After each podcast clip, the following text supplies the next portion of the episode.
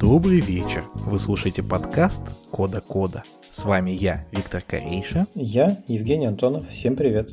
Этот сезон мы делаем совместно с Озон Тех. Ребята решают интересные хайлот задачи и развивают высокую инженерную культуру, в чем вы, мои дорогие слушатели, сможете убедиться лично. В каждом выпуске мы выбираем тему об управлении командой разработки, проектом или просто из айтишной жизни. В нашей виртуальной студии появляются гости с разным бэкграундом и рассказывают о своем опыте. В том числе в каждом выпуске этого сезона мы спросим мнение эксперта из Озон Тех. Поехали!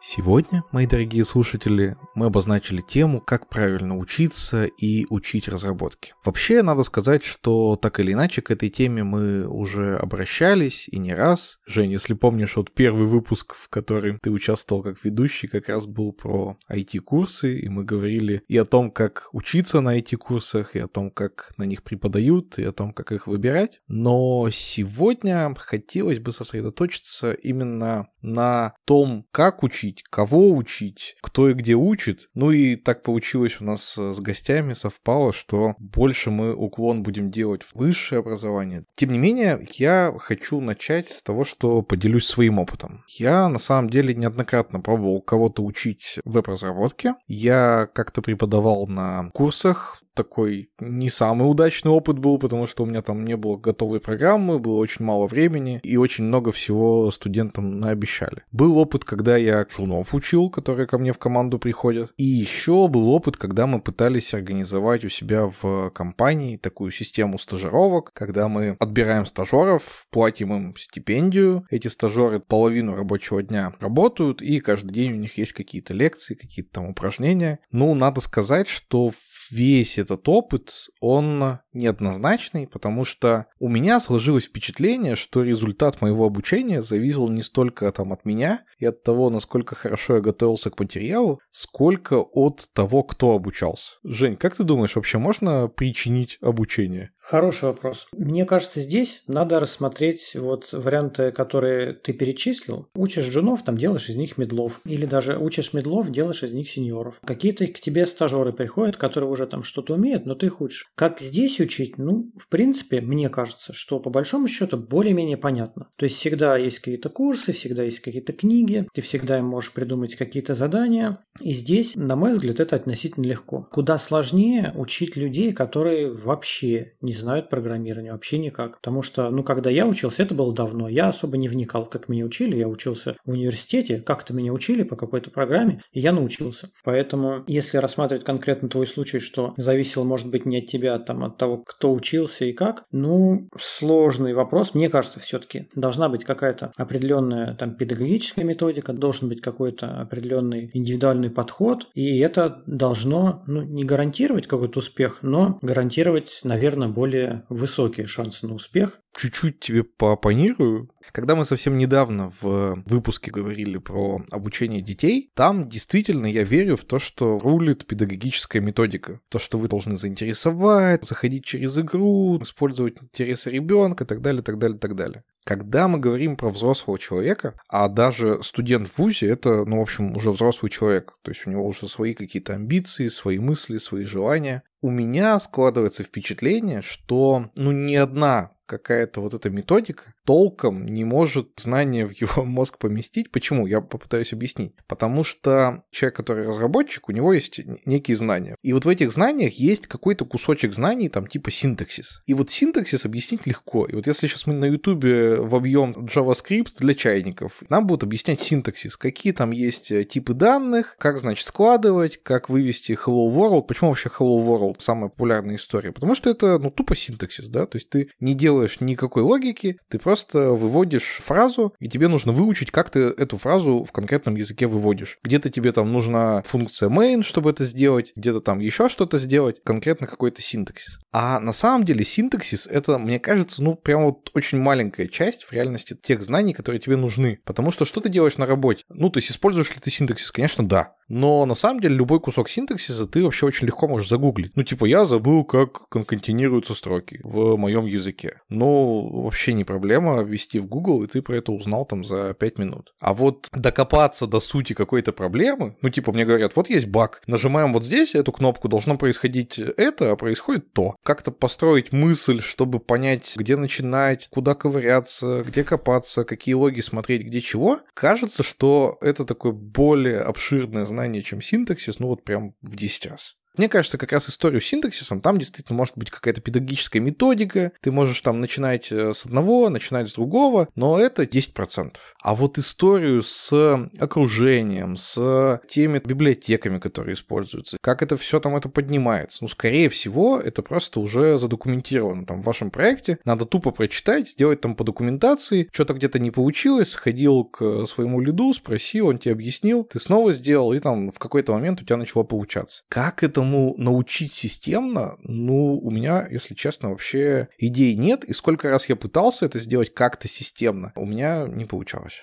Мне кажется, ты хотел поспорить, но в итоге мы на самом деле говорим вот ровно об одном и том же. И здесь у нас просто конфликт в понятиях. Я говорю про педагогическую методику, и ты про это, но, скорее всего, вот да, ты привязался к тому выпуску с детьми. Это больше там про мотивацию, про увлечение, еще что-то. А я про педагогическую методику именно в обучении. Моя идея какая? Что есть как минимум два метода познания. Есть анализ, а есть синтез. И вот анализ – это когда ты изучаешь, из каких составных вещей, составных каких-то атомарных частей состоит какая-нибудь система. Например, вот у тебя есть часы, а ты изучаешь, что вот есть такая шестереночка, есть вот такая шестереночка, есть стрелочка. Но по сути это тебе дает какое-то знание о часах, но не полное, далеко не полное. А есть синтез, когда наоборот ты изучаешь общие свойства системы и понимаешь, как вот эти маленькие составные части взаимодействуют в этой системе. И ты уже смотришь, да, вот есть эта шестереночка, она цепляет вот ту шестереночку, она поворачивает стрелку, вот у меня вот так вот часы работают. Тебе нужно и вот эти атомарные части понимать, что они есть, они вот примерно вот так вот выглядят, примерно вот такая их функция. И общую концепцию, как вот в целом этот механизм работает. И здесь то, что ты рассказал, это как раз анализ разбиения на какие-то атомарные части. Есть переменная, есть вот такой синтаксис, есть вот if, есть while какой-нибудь. Но после этого вот эта самая сложная часть, вот мне кажется, в обучении программирования тех, кто учится с нуля. Должен быть какой-то синтез. Вам должны сказать, как вот это все сочетать, чтобы вы могли делать какие-то вот вещи в разработке. Я приведу пример. У меня жена, она филолог, она гуманитарий. Сейчас уже она работает фронтенд разработчицей. Она училась этому два года. И я видел, как она училась, какие курсы она проходила, какие книги читала, с какими сложностями сталкивалась. И вот здесь это то, как раз о чем я говорил. То есть она проходила какие-то курсы, которые я даже называть не хочу название. Там объясняют, смотрите, вот есть массив, есть вот какой-нибудь цикл, есть ветвление. А теперь вот вам следующее задание. Напишите игру. И она такая, ну я поняла массив, я поняла ветвление. Как? Что значит напишите игру? Я вообще не понимаю, что это такое, как это делать. Я просто без понятия. Я понимаю вот эту растерянность. То есть пропущен в обучении вот этот вот элемент синтеза, когда тебе объясняют, что можно так вот это сочетать на каких-то сначала простых примерах, потом дальше идешь. И потом она прочитала книгу, которая называется, по-моему, JavaScript для детей, где как раз вот этот вот элемент синтеза, он был достаточно хорошо и доступно прописан. И она это прочитала такая, а, так вот, как надо. Вот что от меня надо было на этих курсах. Теперь я могу. И это был не только ее субъективный опыт, это был опыт, ну, она общалась с комьюнити, тех, кто тоже там обучается, и тоже вот ребята хвалили эту книгу, и, честно говоря, я не сильно видел, особо не читал, но вот мы с ней обсуждали, я вот сейчас к выпуску готовился, мы с ней обсуждали вот этот вот элемент именно анализа и синтеза, и вот этот вот переход. И как раз вот это я имею в виду под педагогической методикой, что вот в этом обучении, когда ты учишь особенно людей с нуля, ты вот учишь как раз и элементарным вещам, и то, как из этих элементарных кирпичиков что-то можно построить вменяемое, грубо говоря, там продакшн готовное. Мне кажется, вот про это мы с тобой одновременно говорим, так что у нас здесь не получилось поспорить. Хочу поговорить с тобой еще про личность обучающего. Есть принципиально два разных подхода. Либо это такой суровый практик, но тогда это вот сеньор или тимлит существующей команды, он супер в теме, вот он прям э, на острие иглы и знает последнюю версию фреймворка, и все время это применяет, но при этом, во-первых, он не учился специально учить, во-вторых, ему вообще некогда, а на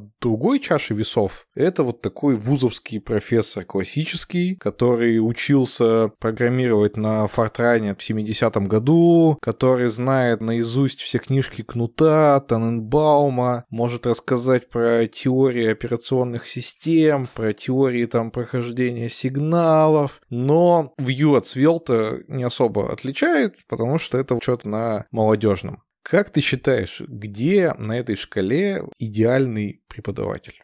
Конечно, очевидно всегда, как и в моем замечательном телеграм-канале Тимлит Очевидность, где-то всегда посередине. Кажется, что вот этот супер-пупер ортодоксальный чувак, но опять же, смотря кого он учит. Если он идет в какую-то компанию, которая там разрабатывает хороший, важный, там сложный софт, и его нанимают для того, чтобы он обучал каким-то вот таким сложным фундаментальным вещам уже таких разработчиков в продакшене, чтобы они писали не хороший код, а очень хороший код или отличный код. Ну, замечательно, вы применили хорошо по делу своего там суперпрофессора. Если у тебя просто какой-то джун пришел к тебе, и он плохо делает задачки, скорее всего, ты, ну, возьмешь либо этого занятого сеньора, который будет через губу разговаривать с этим джуном, там какие-то ему книжки подкидывать. А бывает зачастую, что есть какой-то мидл, ну, который уже понимает примерно, что как делается, и который, в принципе-то, относится хорошо, нормально к тому, чтобы кому-то помочь, своему товарищу помочь, там что-то, кого-то научить. Я видел таких правда, ребят, которые вот сеньоры там сидят, свой какой-то кусок кода сложно педалируют, и в это время сидят мидлы, у которых там чуть-чуть и софт-скиллы развиты, чуть-чуть вот понимание, где Джун может буксовать, где он там тупит, и это нормально, где там еще какие-то вот такие вот нюансы недавнего джунства, они все это помнят, и они примерно знают и хорошо помнят, как они сами из этого вышли, и они смогут подсказать, научить. Возможно, они сделают это не как-то идеально, не как-то супер там пупер правильно. Ну, при этом они это сделают и в довольно, мне кажется, комфортном для вот этого самого джуна темпе. То есть, если, наверное, вы в компании хотите, чтобы у вас росли джуны, какие-то свежепришедшие люди, адаптировались, погружались, развивались, то, наверное, вы ставьте не какого-нибудь самого опытного, умного и занятого, а оцениваете еще и какой-то вот педагогический талант и желание вообще кого-то учить, потому что я прекрасно понимаю, когда у тебя нет желания и времени кого-то учить, ну, это вообще гиблое дело, каким бы ты умным ни был. Я тут вкину тебе свой вариант решения. Мне кажется, что вместо того, чтобы выбирать кого-то вот на этой шкале, на самом деле нужны просто несколько человек. То есть в реальности крутым разработчиком ты станешь, если ты учишься не из одного источника, а прямо вот из многих. И у тебя есть и сеньор в твоей команде, с которым ты можешь пообщаться, и вот какой-то этот мудрый наставник, который знает кунг-фу, и еще и какие-нибудь книжки, статьи, документация, даже просто чужой код, который ты читаешь на код-ревью, это ведь тоже такой важный элемент обучения. Ну, ты читернул, конечно, но мне кажется, что это, да, замечательный, отличный вариант. Главное при этом, чтобы у обучаемого было желание разбираться и учиться, тратить на это время и силы. К сожалению, иногда этого не очень хватает, ну, на практике. И перед тем, как мы перейдем к гостям, хочу еще один такой острый вопрос поднять, который я с гостями тоже планирую обсудить. Как ты считаешь, с точки зрения системы образования, опять же, на одной чаше весов тяжеловесная история с вузом, пятью или шестью годами, на другой чаше весов посмотрел курс на ютубе, пошел, написал фейковое резюме и устроился на работу, и там уже на бою, значит, доучиваешь, сидишь по вечерам, и что-то у тебя начинает получаться. Где-то, опять же, же на этой шкале находится, наверное, какой-то идеальный вариант. Как ты считаешь? Наверное, да, наверное, находится. Из этих двух вариантов, что мне кажется в реальной жизни более эффективно, у меня есть знакомая, которая пошла в ВУЗ, который говорит, что мы, я не помню, сколько вот он там, три или четыре года учим, но у него какая-то аккредитация государственная есть, но я вот деталей не помню. И они говорят, мы из него все выкинули, историю, философию, мы все выкинули, но у нас все про программирование. У нас и администрирование, и операционные системы, и разработка, и баз данных, мы прям вообще супер заточены под то, что вы пришли, вы учились у нас несколько лет по, в принципе, вузовской программе, только без вот этих лишних каких-нибудь гуманитарных предметов. Ну, я сейчас не заявляю, что это, на мой взгляд, лишние предметы. Я считаю, что человек должен был развит как-то более разнообразно, чем просто уметь программировать. Тем не менее, вот такой вуз есть. Я общался вот с этой знакомой, которая в этом вузе училась, я не знаю, возможно, даже сейчас уже выпустилась. Но она, в принципе, достаточно компетентна и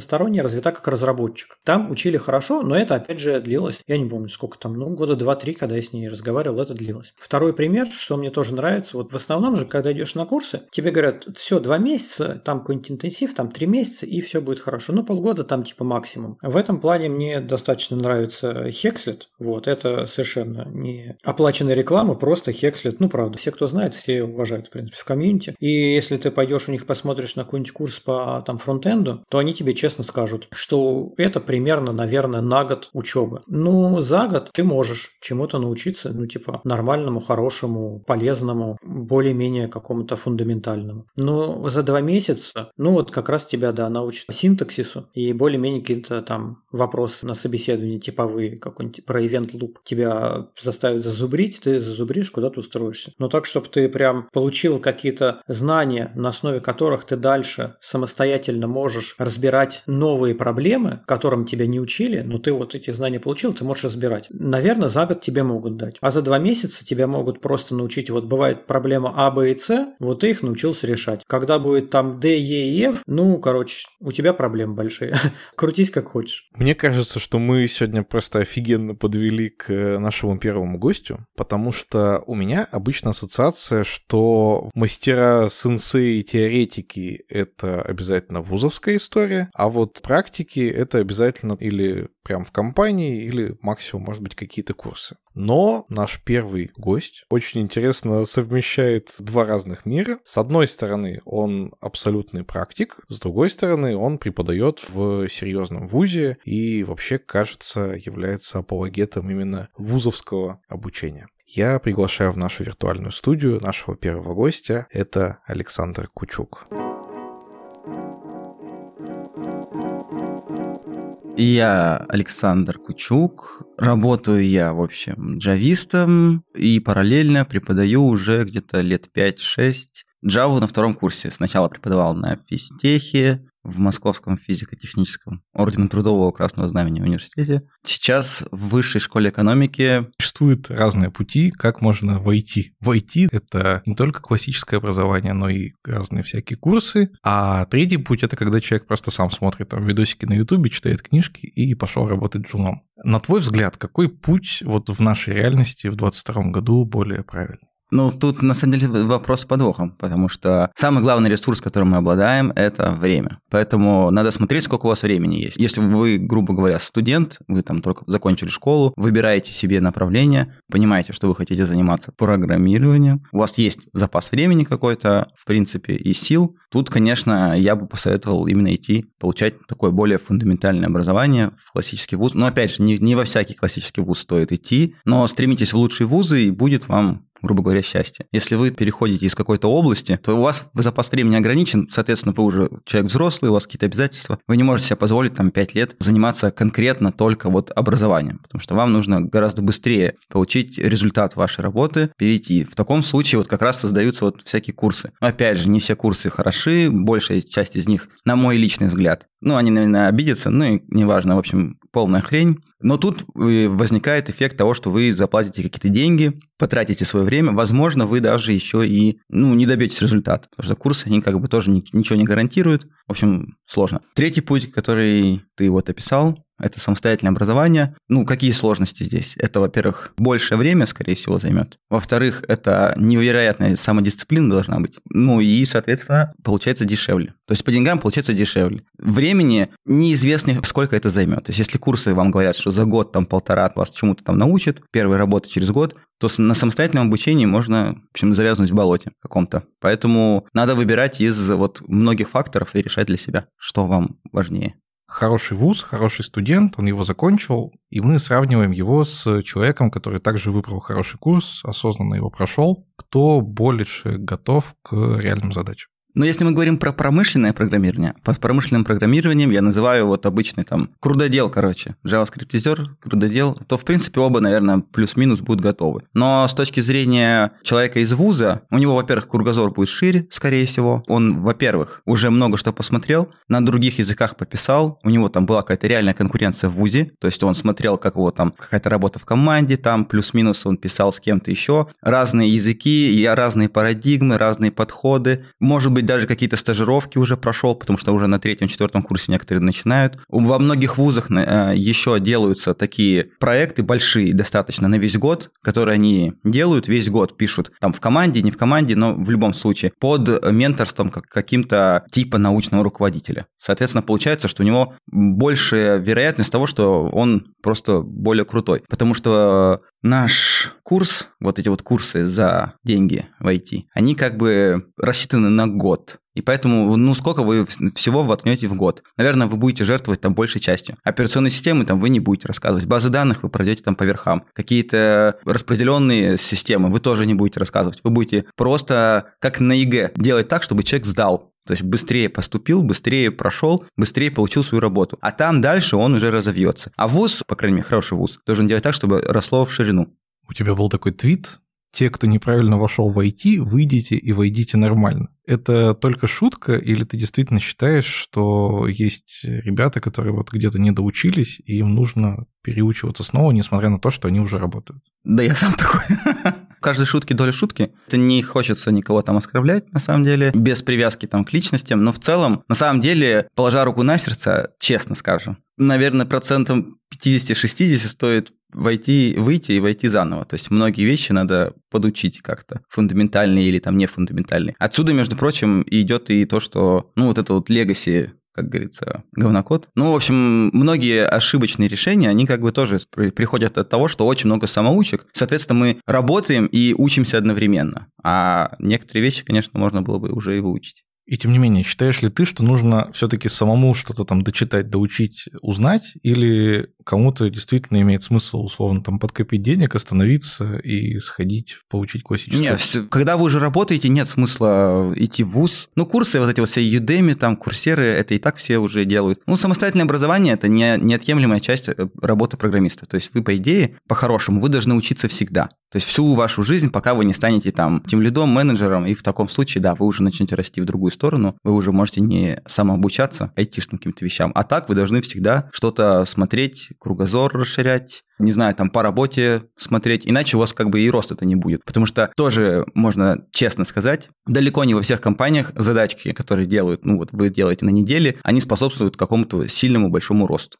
Ну, чуть ли не 90% это прочитал данные из базы, выложил в интерфейс там, или в API. Ну, грубо говоря, вы решаете те проблемы, которые уже накопились, либо они уже как бы накапливаются. Но вот вы попробуйте написать что-то с нуля, прям взять и большую систему написать с нуля. Я уверен, что у вас возникнет куча проблем, которые вы будете решать. Просто в команде эти проблемы каким-то образом кто-то решил до этого, там еще кому-то делегировали. Они вас там не так сильно касаются, но для вашего роста это было бы очень неплохо. И представлять это было бы неплохо. Поэтому самообразование – это обязательная часть. Предыдущие два с половиной года вынужденная большая часть образования переехала на удаленку, на онлайн-формат. Сейчас кажется, что такой вынужденности уже нет. Тем не менее, Курсы вообще почти все поголовно остались в онлайне. Вузы, насколько я знаю, тоже там частично кого-то учат. Появились разные программы, которые вообще полностью в онлайне. Как ты к этому относишься? И поскольку ты преподавал и до, и в процессе, и сейчас, можешь ли ты сравнить э, качество знаний, которые получают студенты? Может быть, какие-то неочевидные долгосрочные плюсы и минусы? Ну, я на самом деле могу сразу сказать, что я не сторонник онлайн-образования. Это еще, знаете, такого Саватеев. Маткульт, привет, вот эти все бешеные задачки, глаза, идеи.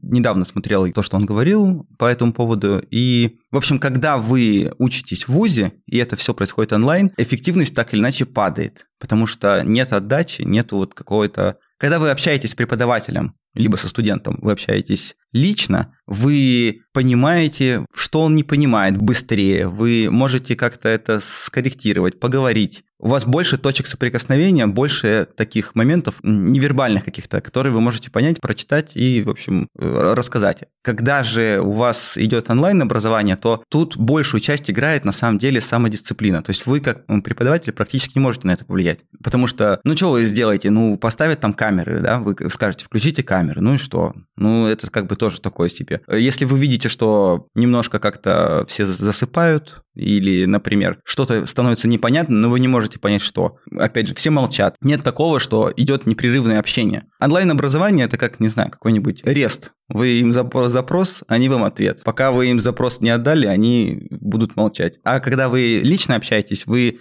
из очень большого количества точек соприкосновения получаете информацию о состоянии вашего, грубо говоря, класса, там, студента. То есть вы снимаете метрики постоянно, смотря на него, там, общаясь с ним. Ну и, соответственно, мотивация какая-то тоже в онлайне гораздо сложнее. Ну вот я, например, когда преподавал в онлайне, я вообще дико бесила, потому что вы спрашиваете вопрос, и все молчат. И непонятно, это там связь флапнула как-то, там сеть или еще что-нибудь, там где-то голос поехал, где-то еще что-то, вы просто не понимаете. Вы там переспрашиваете еще раз. Кто-то отвечает, кто-то не отвечает. Сложно понять каких-то людей, кто вообще выпал. И он молчит, потому что он выпал, или он молчит, потому что он не понимает. Соответственно, вам нужно как-то еще в голове держать то, что нужно опрашивать, какой-то там нижний ряд, который там ушел в, в этом веб-интерфейсе куда-то вниз. Не знаю, я не фанат онлайн-образования, мне больше нравится в офлайне. Тем не менее, ты делился у себя в соцсетях о случае, когда ты развиртуализировался со студентами. Вот когда ты увидел их вживую, и когда ты сравниваешь это с теми студентами, которых ты изначально вел от начала до конца, есть ли какая-то существенная разница вот уже по факту? Ну, есть, конечно, есть большая разница. По-другому смотришь на, на людей, как-то на, на человека, он как-то раскрывается с другой стороны, потому что онлайн это всегда образ. Даже если вы там включаете камеру, даже если вы там не включаете, как бы ведете вы Твиттер или не ведете Твиттер, на самом деле это всегда какой-то образ. В образовании, ну, наверное, примерно так же. Это, знаете, друг по переписке тоже. Это всегда такое, знаете. Вы можете его даже видеть, как-то созваниваться, но если вы встретитесь вживую с человеком, с которым вы никогда не встречались, то он раскроется с новой такой-то стороны всегда. Я, на самом деле, не первый раз слышу такое мнение от человека, который преподает, но от людей, которые работают в командах, я иногда слышу противоположную историю о том, что если наша команда вынуждена работать на удаленке, то мы вынуждены там лучше писать документацию, вынуждены лучше договариваться, как мы там будем кого-то обучать. И часто люди, которые которые работали в офисе, условный там Джун, он сидел и одного за плечо потрогал, ему помогли, второго за плечо потрогал, ему помогли. И в итоге его рост медленнее идет, чем если вот он такой удаленный, ему кидают задачу, и он там поехал, развивается, что-то делает. Мне интересно было бы, чтобы ты как человек, который и в преподавательской среде общается и в реальной команде существует, мог сравнить эти вещи? На самом деле сравнить легко, потому что когда мы работаем со студентом, студент зачастую не всегда понимает, что это ему надо. Ему сложнее предъявлять требования. Он понимает, что там как-нибудь можно там сдать, что-нибудь там спихнуть, в конце года отработать, договориться. Ну, в общем, миллион каких-то факторов, которые... Ну, все мы были студентами, многие у нас там, не знаю, в запой уходили там на 2-3 недели, потом приходили и как-то там сдавали долги. Было такое? Ну, конечно, было. Все мы были такими такими. Две-три недели это еще не рекорд. Ну, конечно, да, это не рекорд, но в итоге-то все мы понимаем, как это работает. В работе, работа это уже на самом деле немножко другое, потому что тут уже как бы грань ответственности выше, вот эта связь, она по-другому идет. Ответственность больше. Второе различие, что когда вы работаете на удаленке, не уверен, что там документация лучше и рост быстрее, потому что, возможно, что-то, некоторые вещи, особенно человеку, который только входит, легче просто показать так и проговорить. Опять же, отсюда миллион созвонов, вот этих вот, которые мы на удаленке, мы все равно постоянно созваниваем созваниваемся. Потому что все равно он будет тыркаться-тыркаться. Да, возможно, он там просидит на час дольше или на полчаса. Но тут надо задать вопрос, а стоит ли ему сидеть на час дольше? Возможно, ему нужно просто показать это, чтобы задача быстрее была готова. Какую цель мы преследуем? Сделать задачу и продвинуть проект. Либо чтобы конкретно вкладываться в развитие вот этого конкретного джуна, чтобы он там по 5 часов сидел, думал, и потом мы ему там с ним еще раз рассказывали. То есть, ну, тут надо смотреть. Кто такой хороший преподаватель и чем он, на твой взгляд, отличается от плохого? Неравнодушие, наверное. Хороший преподаватель – это неравнодушный, ну, это, конечно, банально. Плохой преподаватель – это просто равнодушный. На самом деле и в программистах также. То есть хороший программист от плохого отличается, наверное, ну, помимо вот этого кода и прочего материала, качества, наверное, неравнодушие. Хороший преподаватель должен быть хорошим мотиватором, как мне кажется, потому что мотивировать учиться сейчас, наверное, самое главное. Ну, ладно, не самое главное, но одно из главных качеств Почему? Потому что сейчас люди становятся такими, что сложно увлечь и сложно, сложно убедить человека потратить много времени на вот это. Поэтому нужно быть хорошим мотиватором, уметь, наверное, все-таки иногда входить положение, давать шанс на ошибку. Вот понятно, что не нужно давать шансов прям слишком много, потому что иначе вам сядут на шею. Но иногда стоит, мне кажется, дать шанс ошибиться, потому что бывает такое, что что-нибудь случилось, там, не знаю, с девушкой расстался, там, не знаю, ушел в запой, и потом все-таки пришел, и не стоит, наверное, ставить крест на одной ошибке. Ну, другое дело, что если ты расстаешься с девушкой и уходишь в запой там каждые там 4 месяца, наверное, ты сам себе злобный буратино. Ну и, соответственно, самое главное – это качество материала чтобы было интересно. Когда человек рассказывает, может, может быть одинаковое качество материала, но подача бывает совсем разная. Не знаю, 90% усваиваемости материала от преподавателя идет, наверное, от подачи. Там, если вам что-то с юмором расскажут, например, вы можете там быстрее это запомнить. Либо если вам скажут, например, просто вот монотонно рассказывая. Понятно, что тоже будут те, кто усвоит это, но, наверное, их будет меньше. Поэтому хороший преподаватель – это неравнодушный, дающий, наверное, шанс такой открытый, в общем, к общению со студентами и, соответственно, с хорошей подачей, э, умением вести себя на аудитории. В IT, если мы говорим про IT, то я считаю, что преподаватель все же должен быть действующим программистом в какой-то мере, хотя бы иногда что-то писать, потому что иначе, ну, плохо будет, мне кажется, не, нехорошо будет. Вы же преподаете там Java, то есть вы должны на ней, на ней писать. Это не должно быть так, что вы там, ну, когда-то писали, программа есть, я по ней прям по, по накатанной хожу, потому что это уже будет равнодушие. Ну, а плохой преподаватель, соответственно, это равнодушный, наверное, какой-нибудь выгоревший программист, который спокойно просто рассказал, все, все поняли, покивали, на вопросики быстренько ответил, и все, счастливо, пока, до следующих, так сказать, встреч. Наверное, это не очень хорошо. Ты говоришь о том, что преподаватель должен быть действующим разработчиком, а должен ли он быть разработчиком высокого уровня? Ну, типа, обязательно это там сеньор или тимлит, или хорошим преподавателем может быть и человек на позиции условно медла? Да, может, конечно. То есть, э, смотря какой курс вы рассказываете и на каком уровне. Я не то, что говорю, что он должен быть, это прям очень хорошо, если это так. Понятно, что такое редко бывает, но Согласись, что когда ты общаешься с человеком, который все еще этим делом горит, либо хотя бы у него опыт реальный есть, это одно. Когда тебе рассказывает кто-то, кто на Java там уже 5 лет не пишет, это совсем другое, потому что понятно, что Java меняется там раз в тысячелетие, но это ладно, шутка такая была. Все равно это как бы вовлеченность и его реальный опыт, он все-таки виден. Соответственно, и задачки какие-то ты можешь давать, если ты все еще программист, действующий. Ты еще можешь там что-то подсказать, какие-то задачки дать. В общем, больше таких моментов. Какие-то статьи покидать интересные. Потому что на тех материалах, на которых делался курс, там, 2-3 года назад, не совсем это можно сказать, что можно выехать на долгой перспективе. Его нужно все равно обновлять как-то, докидывать, какие-то интересные вещи давать. Ты упомянул, что Java довольно редко обновляется и действительно считается вообще довольно стабильной технологией. Собственно, поэтому на Java часто и в какие-то банки, enterprise, да, вот такие вещи. Тем не менее, допустим, произошел какой-то мажорный релиз, вышла новая версия языка, нужно ли сразу выкидывать предыдущий курс, делать новый? Нет, конечно. То же самое, что выходит новый язык, вы же не переписываете ваш прод вот сейчас. Даже несмотря на то, что кто-то в команде, возможно, уже начинает в туалетах шептаться, что надо переписать все на Kotlin, но вы там, грубо говоря, закрываете его в туалете, чтобы он далеко не ушел. Переспал с этой мыслью зам. Ну, в общем, вы же не делаете все резких движений, так же и тут. Другое дело, что не надо, опять же, нужно соблюсти баланс, не надо слишком затягивать. То есть, если ваш курс до сих пор там на 8 Java, наверное, стоит пересмотреть его, потому что, в принципе, в принципе, сложно рассказывать Java восьмую сейчас, учитывая, что аналогов много. И первое, что вы должны сделать как преподаватель, это все-таки объяснить студенту, зачем ему нужен вообще этот курс. Не потому, что ему деканат сказал, иди вот к Александру Кучку, он там даст тебе камень, палку он не даст. Вы ему должны объяснить, почему он должен это учить. Потому что тогда уже будет и мотивация, и заинтересованность у самого студента. А если он просто приходит потому, что надо, ему мама сказала, ну это тоже не очень хорошо. Ну а если он приходит, вы говорите ему про восьмую Java, то он же у виска покрутит и скажет, что это за фигня.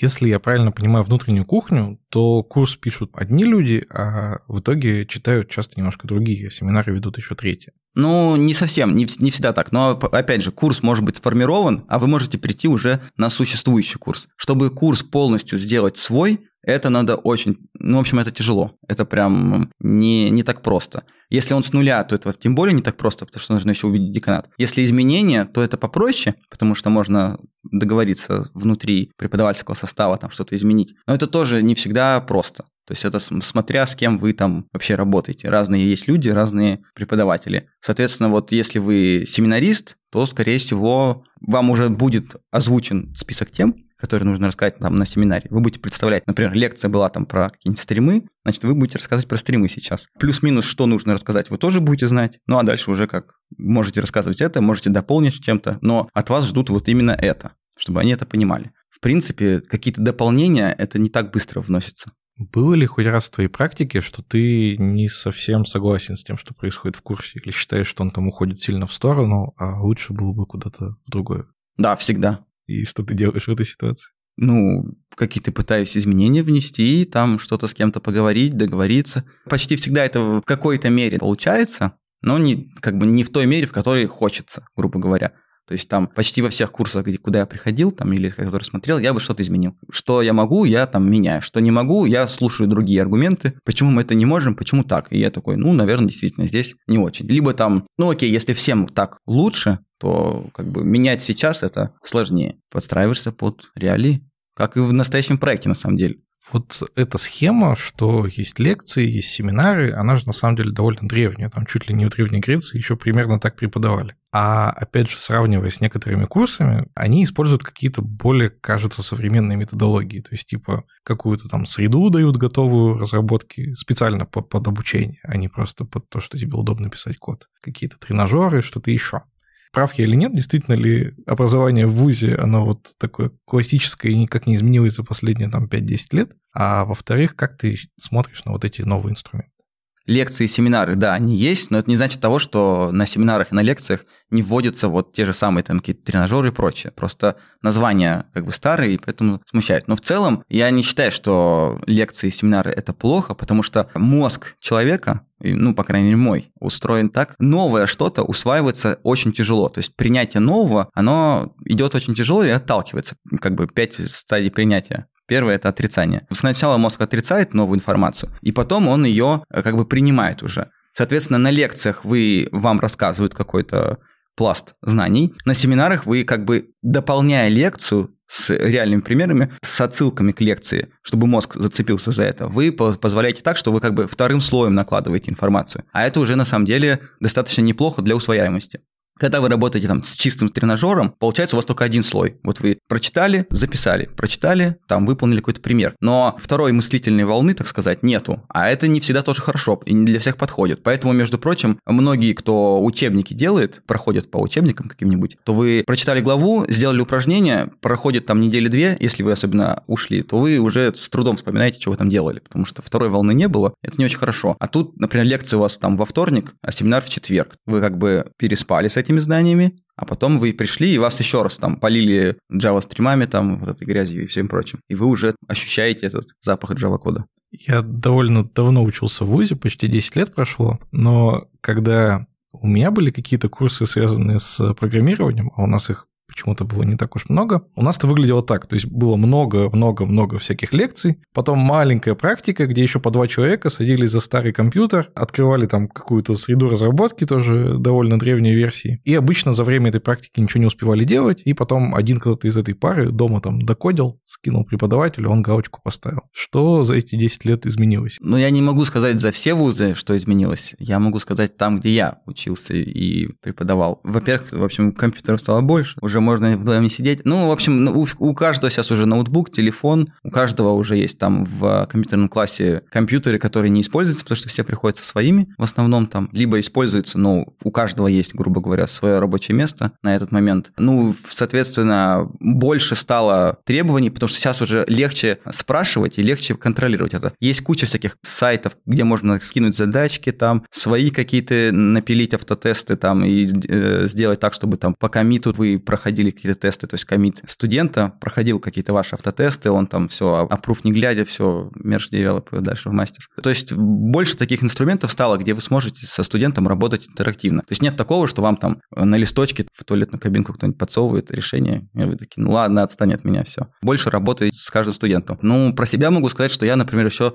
даю много задачек на каждый там семинар 2, какие-то еще домашние задания каждому студенту. И по выполнению даю код-ревью каждому студенту, и соответственно, ставлю тоже какую-то галочку там куда-то, кто сдает каждый. В принципе, наверное, поменялось многое. С той ситуации, которую ты описал, это, наверное, такое уже не встретишь. Хотя не во всех, наверное, вузах. Допускаю, что где-то можно встретить такое. Не могу не спросить про списывание, потому что кажется, что здесь как раз списать, ну, супер легко, тебе даже переписывать не надо, да? Сделал Ctrl-C, Ctrl-V, и все классно. Да, конечно. Но на самом деле это видно по коду, потому что мысли у всех разные. Нет такого, что прям конкретно идет э, списывание. Опять же, есть всякие... На Java есть JPlug, есть всякие, в общем, анализаторы, которые вам покажут совпадения слишком большие. Но обычно это видно даже по код-ревью. То есть вы же все равно как бы даете код-ревью каждому студенту, и с каждым из них вы либо разговариваете, либо вы просто копируете какое-то место и говорите, почему ты сделал так. Если он объясняет, то, в принципе, на самом деле, даже если он это место где-то списал, если он объясняет, почему он так сделал, и понимает это, то это уже на самом деле неплохо, потому что мысль есть, рассуждение есть. А то, что он там код со Stack Overflow взял или там из головы у себя, или у соседа из головы, ну, окей. Опять же, если это происходит очень часто, то это тоже видно, потому что вы смотрите и думаете, ну, что такое, можно с ним поговорить на эту тему. Опять же, сейчас студенты, которые приходят, ну, я вот преподавал на физтеке и вышке, у многих, у самих есть желание, чтобы научиться и сдать. И опять же, какая-то конкуренция соблюдается. Слушай, а еще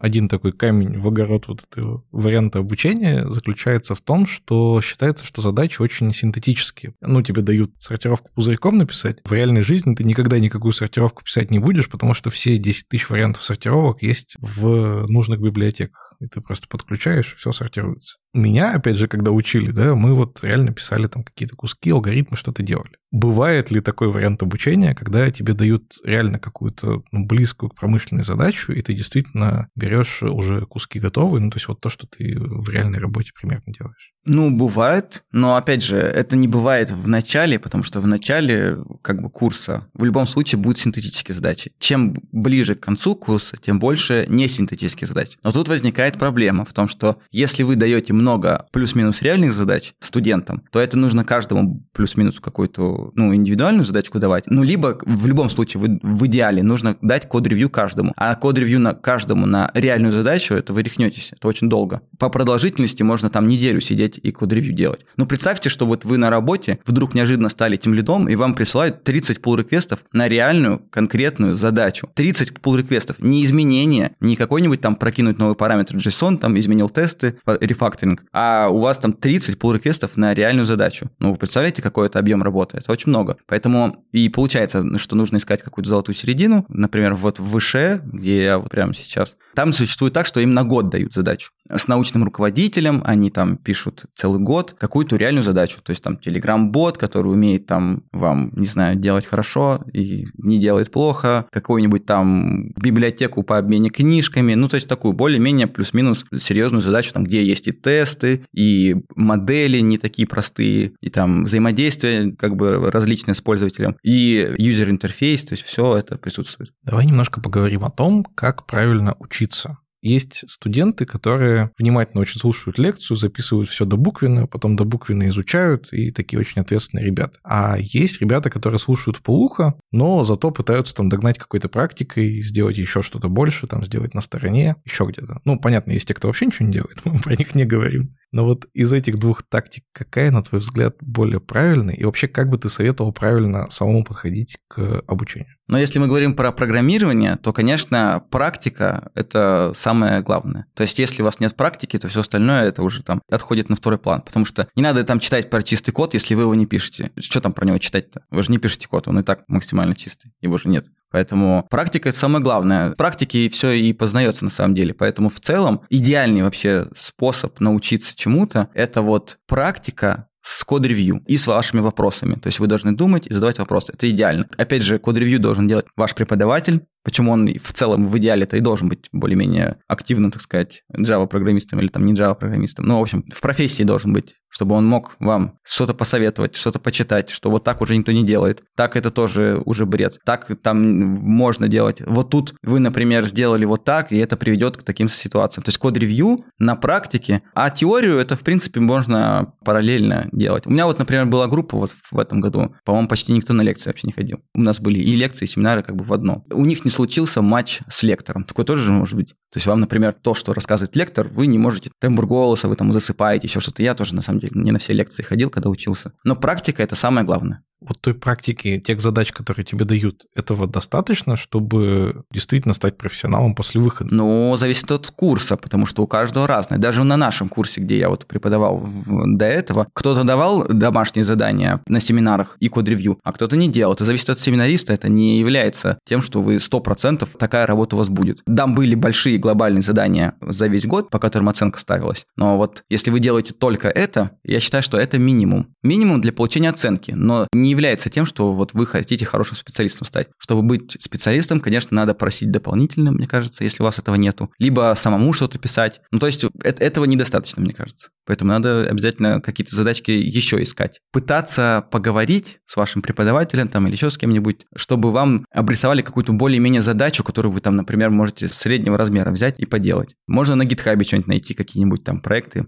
взять ишью какой-нибудь и там сделать, чтобы его отклонили. Вот часто читаю да, рекомендацию, что пока вы учитесь, найдите какой-то open source проект, попробуйте туда что-то сделать, но в реальности людей, которые, не будучи разработчиками, что-то полезное сделали для open source, я, честно говоря, не встречал. Ну, а open source это так, это просто один из вариантов. То есть, если у вас есть эта возможность, и вы прям нашли проект какой-то, почувствовали, что вот он, не знаю, какой-то матч с ним случился, ну, пожалуйста. Если нет, ну, решайте другие задачки, там, смотрите другие. Сейчас очень много на Ютубе есть всех задачек. Есть очень много каналов, где просто какие-то там бородатые мужики сидят и лупят код в онлайне вместе с вами. Можете вместе с ним там смотреть, как он решает задачу и сравнивать со своей, находить у него там какие-то косяки или там у себя. То есть можно, не знаю, какие-то просто найти задачки, которые есть просто в интернете какие-то там, например, там, да, напишите просто там, грубо говоря, ваш язык программирования и задачи для там самостоятельного решения, там еще что-нибудь. Увидите там на Хабре какие-то там решения, еще что-то. Сейчас очень много откуда можно взять эту информацию. Можно опять же к, к вашему семинаристу или лектору подойти и сказать, там, я хочу, я чувствую, что вот мне там нравится, я хочу больше решать задачи там по Java. Вы что думаете, вам практикующий джавист скажет, ой, нет, иди отдохни, это нарешаешься. Ну, навряд ли он вам еще там насыпет еще какой-то хрени, которую вы там будете сто лет решать. Берите на себя больше. Опять же, ну, не надо прям слишком много брать. Надо себя оценивать тоже как-то уметь. Но берите чуть больше, чем курс ваш, если вы чувствуете, что вот маловато у вас есть свободное время. Не стесняйтесь. Если последовать твоему совету, то, скорее всего, задачи, которые тебе будут давать, они все более и более сложные. Сегодня такой алгоритм, завтра там такой паттерн, потом там еще что-то. И, ну, наверное, действительно тебя куда-то вот вглубь разовьет. А задачи, которые тебе дадут на работе, когда ты будешь джуном, скорее всего, довольно тупые, если честно. Более монотонные. Да, может быть, там есть какое-то хитрое решение, но оно одно, и дальше ты вокруг него там что-то строишь. Опять же, сравнивая подход, когда ты подходишь к преподавателю и берешь задачки, или если ты, не знаю, идешь на фриланс и что-то делаешь, как, на твой взгляд, ты лучше все-таки выучишься на реальных, но тупых задачах или на синтетических, но вот э, каких-то специально продуманных? Как мне кажется, пока вы учитесь, старайтесь больше выучить, больше уйти вглубь, потому что все остальное это приложится. Грубо говоря, если вы там поступили на мехмат, мозги вы разовьете, и все, что касается там вот этого обычного там джун программирования, вы так и так усвоите. Ну и примеров таких вот мехматовцев, которые существуют, да их там, не знаю, 500 тысяч миллиардов вообще там, или там с физтеха. В любом случае, как вот мы с Иваном Углянским пришли к мнению, ВУЗ, он хорош тем, что вы можете много что попробовать, разные там языки, парадигмы, уйти вглубь, еще что-то там. А все остальное это как бы приложится. Если вы выйдете из вуза качком доги, то вы все сможете и так сделать. А фриланс это все-таки уже работа, ну и, соответственно, если вы там новичок или там джун, понятно, что вы не, будь, не сможете решать какие-то прям глобальные задачи. ВУЗ дает возможность посмотреть разные технологии. А на твой взгляд, вообще, насколько важно, не знаю, знаю, в начале пути, или наоборот, лучше этот отодвинуть факт, когда ты определяешься со своей основной технологией, в которой ты дальше собираешься расти.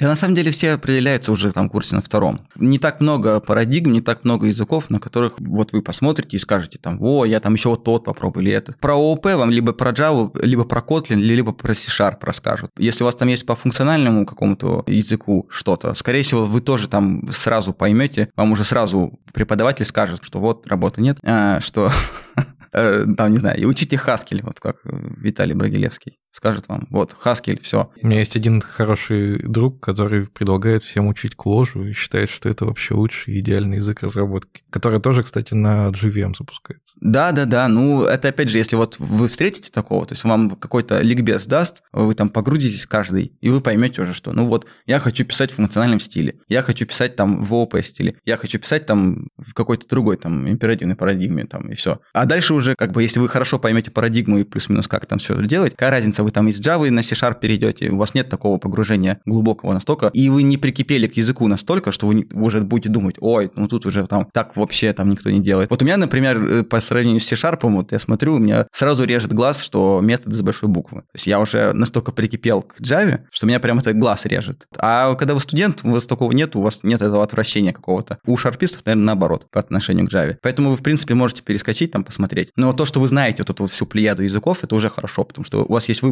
Смотрите, изучайте, что вам нравится, и погружайтесь туда. Опять же, еще есть такое, что очень много решает преподаватель, как раз вот по образованию. То есть, если вы встретите какого-то горящего джависта, в хорошем смысле горящего, или там хорошего шарписта, и он вам расскажет прям настолько хорошо и увлеченно, что вы сами увлечетесь этим, и вы такие, так вот, надо на Java писать, потому что вот, смотрите, вот, вот, человек счастлив, и вы пойдете и будете джавистом всю жизнь. Точно так же, как вы и с клажурой. Если вы там встретите человека, который, ну, просто горит этим всем, и это будет ваш преподаватель, и он будет вас там как-то накачивать, увлекать, то вы, в принципе, большая вероятность, что вы станете именно вот на клажуре писать, потому что, ну, вы прям почувствуете, он вас зажжет этим всем. Это первый вариант, как выбирают язык. Второй, это вы просто на третьем там курсе, например, ищете стажировку и подаетесь на все просто, куда можно, собеседуетесь, собеседуетесь по разным языкам или там по языкам, которые вы лучше знаете, там, например, Python, Java, там, C-Sharp и еще что-нибудь. Куда возьмут, туда идете, все. Потому что у вас как бы привязки к языку нет. Там вы дальше уже идете и развиваетесь в этой стороне. Вот все. В начале карьеры у тебя нет привязки, но проработав год, два, три, когда ты пишешь на одном языке, считается, что тебе довольно легко пересесть на другой, но на самом деле мы же все понимаем, что кроме там языка и синтаксиса есть еще всякая разная инфраструктура вокруг языка, которую тоже может быть не так легко быстро постичь. Когда вы уже будете задумываться об инфраструктуре, то есть вы уже начнете размышлять, смотреть на языке под вот таким углом, вы уже точно будете знать, куда вы хотите. Это сто процентов. Если вас уже начинает клевать вот эта мысль о том, что инфраструктура вам не нравится или там не нравится какая-то, то вы как раз уже настолько хорошо понимаете, что вам нужно и как смотреть на язык. То есть вам синтаксис уже не важен. То вы, конечно, уже будете сами выбирать, куда и что. И перейдете, соответственно. Поэтому на таком уровне можно вообще не переживать. Вы уже сформировавшийся взрослый человек, которому можно никакого совета не давать, вы все сами знаете. Ты много общаешься с разными студентами. Поделись, пожалуйста, какими-нибудь типовыми сложностями или типовыми ошибками. Вот что, на твой взгляд, сложнее всего дается, и, может быть, ты в связи с этим какой-то совет дашь? Самая большая сложность, короче, с которой я всегда сталкиваюсь, это научить не писать код, а научить думать. То есть вы должны думать о том, как будет работать ваша программа и как она будет не работать. Потому что в основном все думают, по крайней мере, из моего опыта, студенты, которые приходили, они в основном думают, вот я написал, оно работает, все отлично, никаких проблем. А вот чтобы научить думать и, грубо говоря, отвечать за свой код, то есть как он будет поддерживаться, расширяться, почему здесь будет сложно, например, даже тестировать это все будет очень сложно. Вот эти вот места показать, вот это, наверное, самое сложное, научить думать, именно как программист. Как знаете, есть типа есть кодеры, а есть программисты. И вот отличие между кодером и программистом в том, что кодер — это просто, грубо говоря, вы знаете синтаксис, знаете язык, вы там лупите там тысячу строк кода в секунду, а программист — это тот, кто думает и только потом пишет. Из первого во второй самое сложное. Слушай, а нет ли тут противоречия? Потому что, опять же, мне кажется, что вот это классическое вузовское образование, оно примерно так и построено. Вот тебе семестр дают один язык, следующий семестр второй, потом третий, пятый, десятый. В итоге ты выучил, наверное, 10 разных синтаксисов, хотя, ну, сложно все это держать в голове, все равно ты будешь путать, где у тебя есть там точка запятая, а где нет. Нужно будет подсмотреть, наверное, чтобы вспомнить. Но именно решать задачи не очень научился. А как научить именно задачу решать? Вот, с семинарскими занятиями и маленькими там или средними задачками, которые вот также там вот я стараюсь давать, или там другие тоже стараются давать семинаристы, я уверен. Опять же, тоже отсылка к тому, что хорошо бы, чтобы вы были действующим программистом, потому что вы что-то можете придумать, дать. Потому что вы не мыслите в рамках учебников, а вы мыслите в рамках профессии своей уже и реальности. И вы можете какие-то задачи давать разные, подсветить. На самом деле, даже в каких-то простых задачах, которые вы там можете дать им, от, например, там, написать итератор на файл, чтобы по строчкам там итерироваться внутри, вы уже можете оттуда показать им, насколько они мало представляют представляют о задаче что-то. Или там не спрашивают, там про кодировки вы можете уже начать рассказывать им, или там они про это не подумают, а вы это подчеркнете. Вы можете там про э, не вовремя закрыли, закрыли, там показать, что это будет, как это тестировать. То есть отсюда вы уже можете на самом деле к промышленному программированию практически там на шаг приблизиться. И такими задачками, вот подобными, там, вы можете научить как раз думать, потому что итераторный файл, ну, вы напишете, а вот так, чтобы он работал еще правильно и подсветить проблемы, которые вы там сделаете, где они не подумали, вот это уже как раз такое зерно вы посадите, где вы скажете, что вот задача вроде простая, а мы не подумали об этом, об этих проблемах. И сейчас они не проявились, потому что у нас, например, у всех, мы там все богатые, спасибо там Стив Джобс, у нас всех маки. А вот на винде у нас уже будут проблемы. Что мы будем делать? А мы такие, вот, надо вот так сделать. Отсюда вы, кстати, можете и на самом деле идти в эти open-closed принципы, вот эти все там, и вот вперед, короче, солиды, всякие архитектуры и прочее, они же оттуда тоже пристекают как раз, чтобы научить думать. Архитектура, в том числе архитектура программы, она же как раз про думать, а не про код. Вот даже в твоем, казалось бы, простом примере, на самом деле погружаться же можно очень глубоко. Если у тебя какая-то распределенная система, а файл там кто-то еще пишет, а ты там дескриптор файла держишь, а его удалили, сеть отвалилась, ну, очень много всяких разных вариантов. Да, вот как раз и подобными примерами вы можете как раз подвести к очень многим темам, от которых вы можете оттолкнуться, и вам не нужно даже там погружаться слишком глубоко. Вам главное подсветить эти проблемы, что мы об этом не подумали. А если бы мы подумали, как бы мы это решили? И плюс-минус там парочку разобрать, и это уже неплохо. Следующий там пример какой-нибудь вы возьмете. Даже вот самый простой пример, который я вот э, в этом году давал. Пишем рандомайзер на того студента, который будет отвечать. Ну, то есть, грубо говоря, вы пишете консольную утилитку, э, я ее запускаю, и мне высвечивается и фамилия, имя студента, кто будет сейчас отвечать на вопрос мой, чтобы, так сказать, рулетку такую сделать. И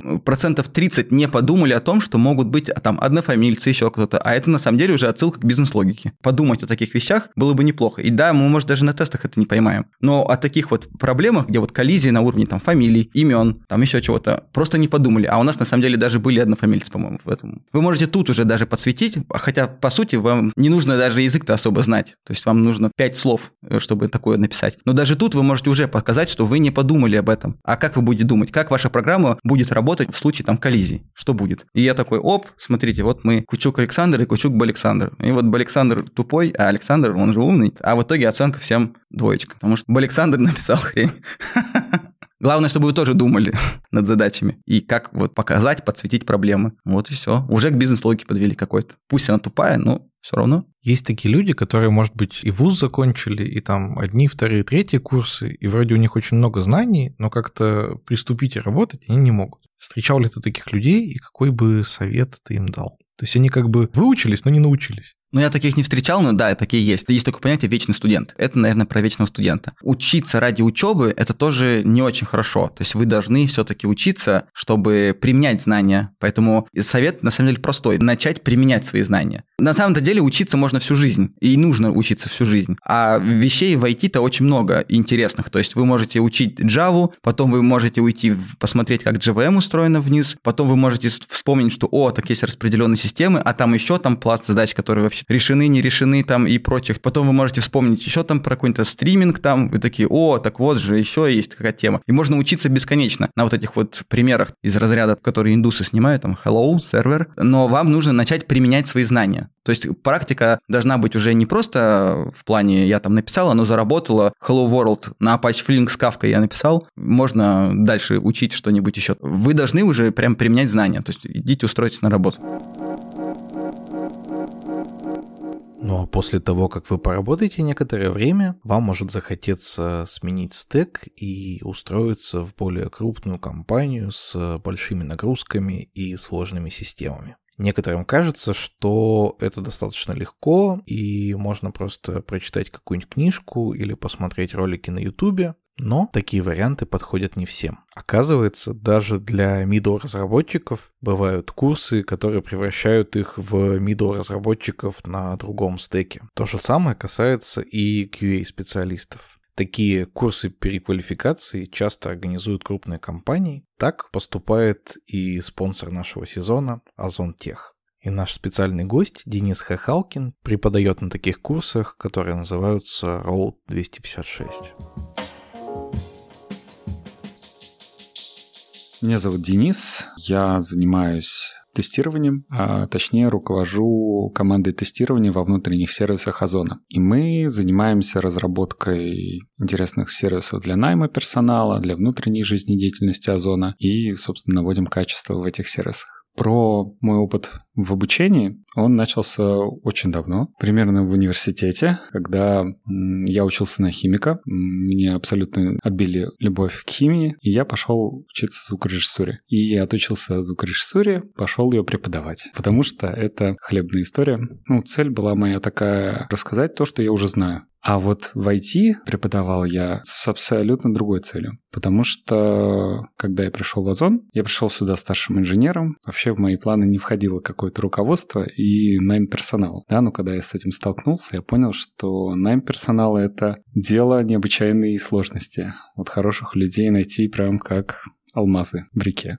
Для этого у нас открылись курсы, где я начал свои первые шаги в преподавании именно в IT. Я, конечно, менторил несколько людей на личных курсах до этого, но это было уже не так систематизировано, как у нас тут на Руте, на кафедре КУА, как мы внутри это называем. Целью было то, чтобы найти себе качественных коллег, которых можно будет сразу взять в команду и ничего им не объяснять. Потому что в основном люди, которые приходят к нам на собеседование, в резюме все прекрасно, а на практике получается, что где-то тут пробел, где-то тут что-то не знает, с этим не работал, хочется забить пробелы студентов и брать себе уже качественных ребят себе в команду. С этой целью я взялся одним из первых преподавать на кафедре КУА преподавателем на РУТе. Но потом пришли ребят посильнее на кафедру, и, конечно, я сам их рад слушать.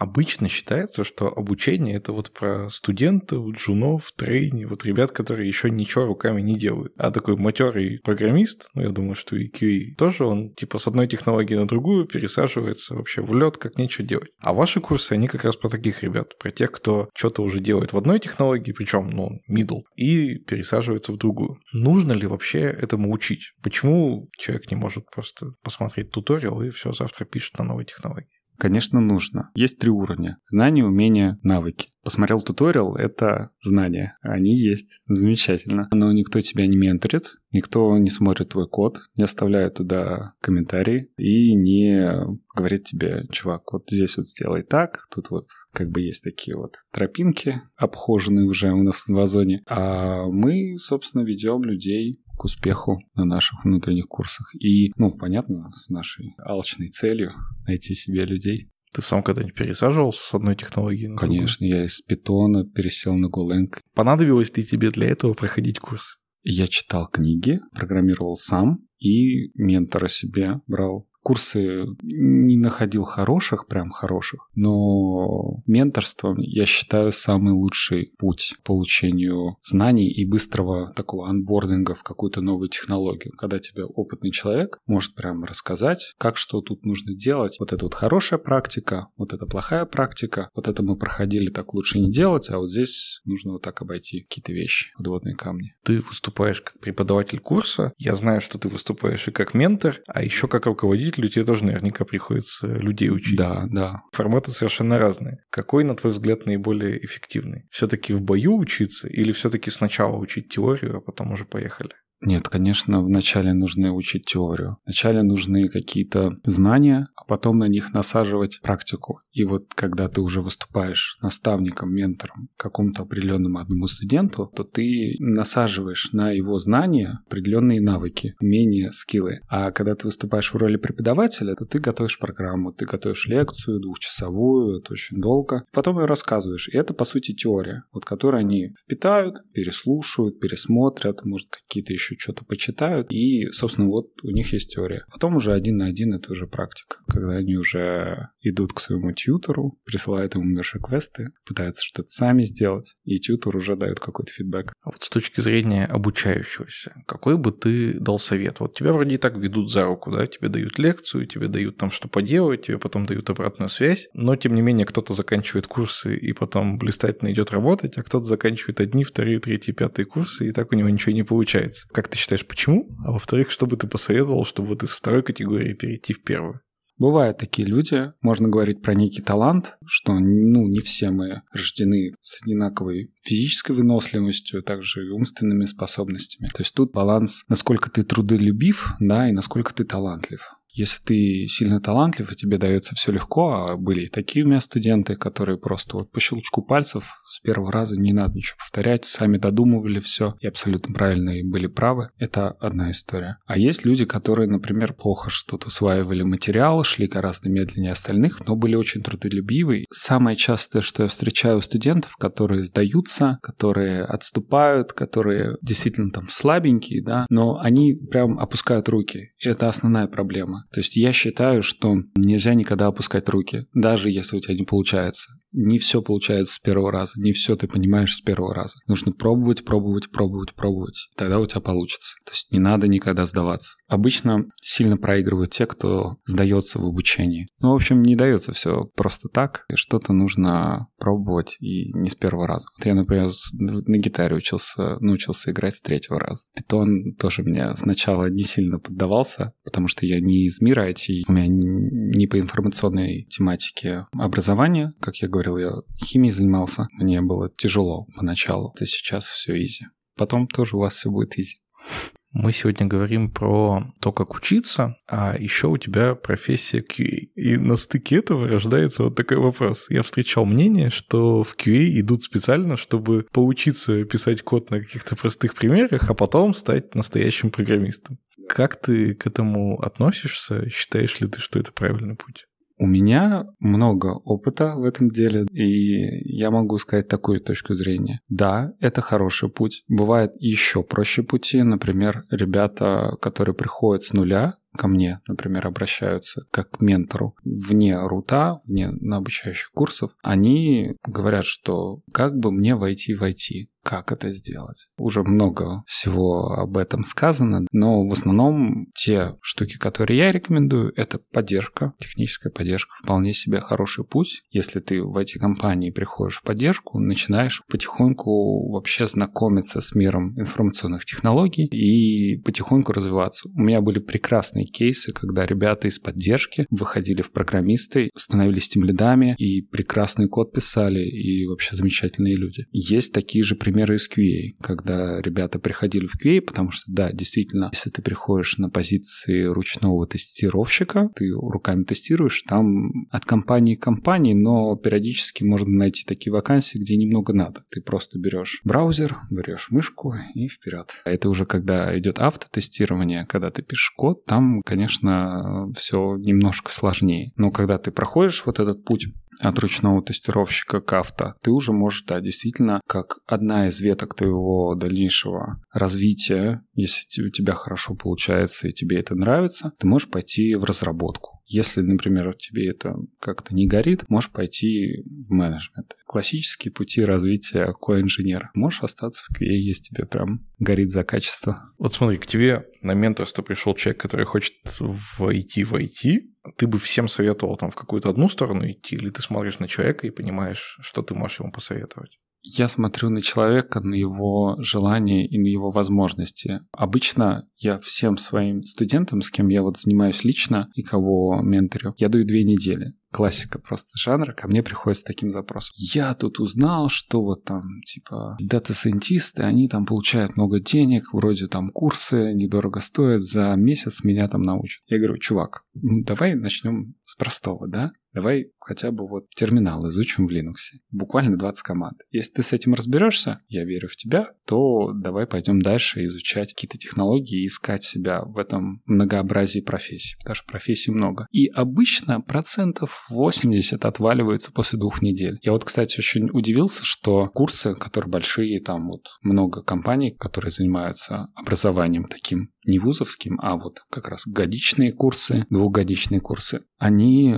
дают через месяц возможность выйти с этих курсов. И я вот не знаю, как это на практике. На самом деле, да, месяц это вот такой отрез, что человек может понять, это вообще его стезя у него получается или нет. Ну, то есть обычно, насколько я сейчас вижу в последнее время, что у людей уже осталось меньше, у которых что-то получается. То есть все, кто мог войти, они вошли. А сейчас остаются люди, которые там открывают терминал и говорят, все, это сложно, это не для меня, и я боюсь, хотя это страх только в голове. Но классическое образование, вузовское образование, оно, конечно же, лучше. Эти люди сильно выделяются на фоне курсов и прочих там менторств. Даже вот я сейчас, когда набираю людей, Бауманка, МГУ, Мехмат, они, конечно, замечательные, просто восхитительные. Ты как преподаватель на Road 256 преподаешь людям, которые уже в IT да, да, находятся. Да. И вот если человек уже является, ну, например, QA-инженером и хочет там куда-то учиться дальше, у него тоже есть несколько путей, да, вот он опять же может на курсы пойти, например, на ваши или на какие-то другие. Он может просто в Ютубе посмотреть,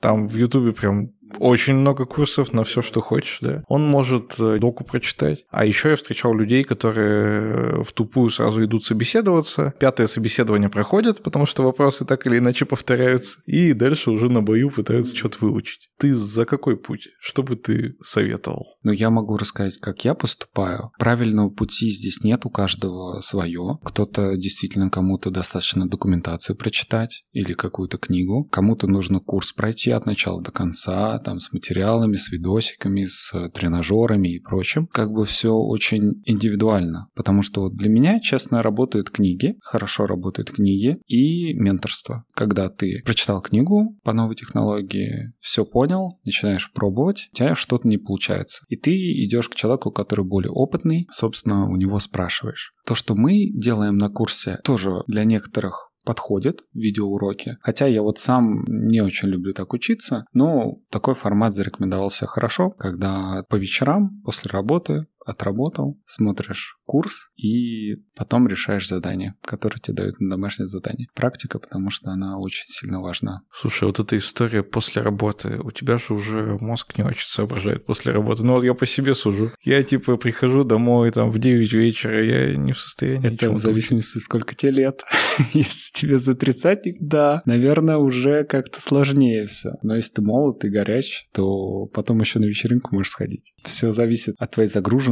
Сильный вклад в твою загруженность может нести семья, жена, дети, какие-то интересы, может быть, у тебя есть. Но в основном люди из IT, они помешаны на своей работе и вообще на технологиях, поэтому они готовы учиться там 24 на 7. Ну, вот я по себе могу судить, что я могу с утра просто открыть глаза, взять ноутбук, и что-то у меня какая-то мысль придет, и сразу ее реализовать. Действительно, среди айтишников очень много людей увлеченных и тех, кто влюблен в свою работу. И для этого выпуска мне захотелось найти человека, который также сильно увлечен темой IT-образования. Удивительно, но мне это удалось. И я рад представить вам, мои дорогие слушатели, нашего следующего гостя. Это Юрий Усков. Он основатель и руководитель IT-компании iSpring, которая делает продукт по составлению курсов, а еще у них есть своя LMS-система. Наверное, и этого было бы уже достаточно для того, чтобы позвать его в наш сегодняшний выпуск. Однако это не все, потому что Юрий еще и основатель университета iSpring. Это не просто какие-то курсы, а настоящий полноценный университет, который находится в республике Мариэл в городе Йошкар-Ола. И сейчас, мои дорогие слушатели, мы узнаем с вами про него немножко больше.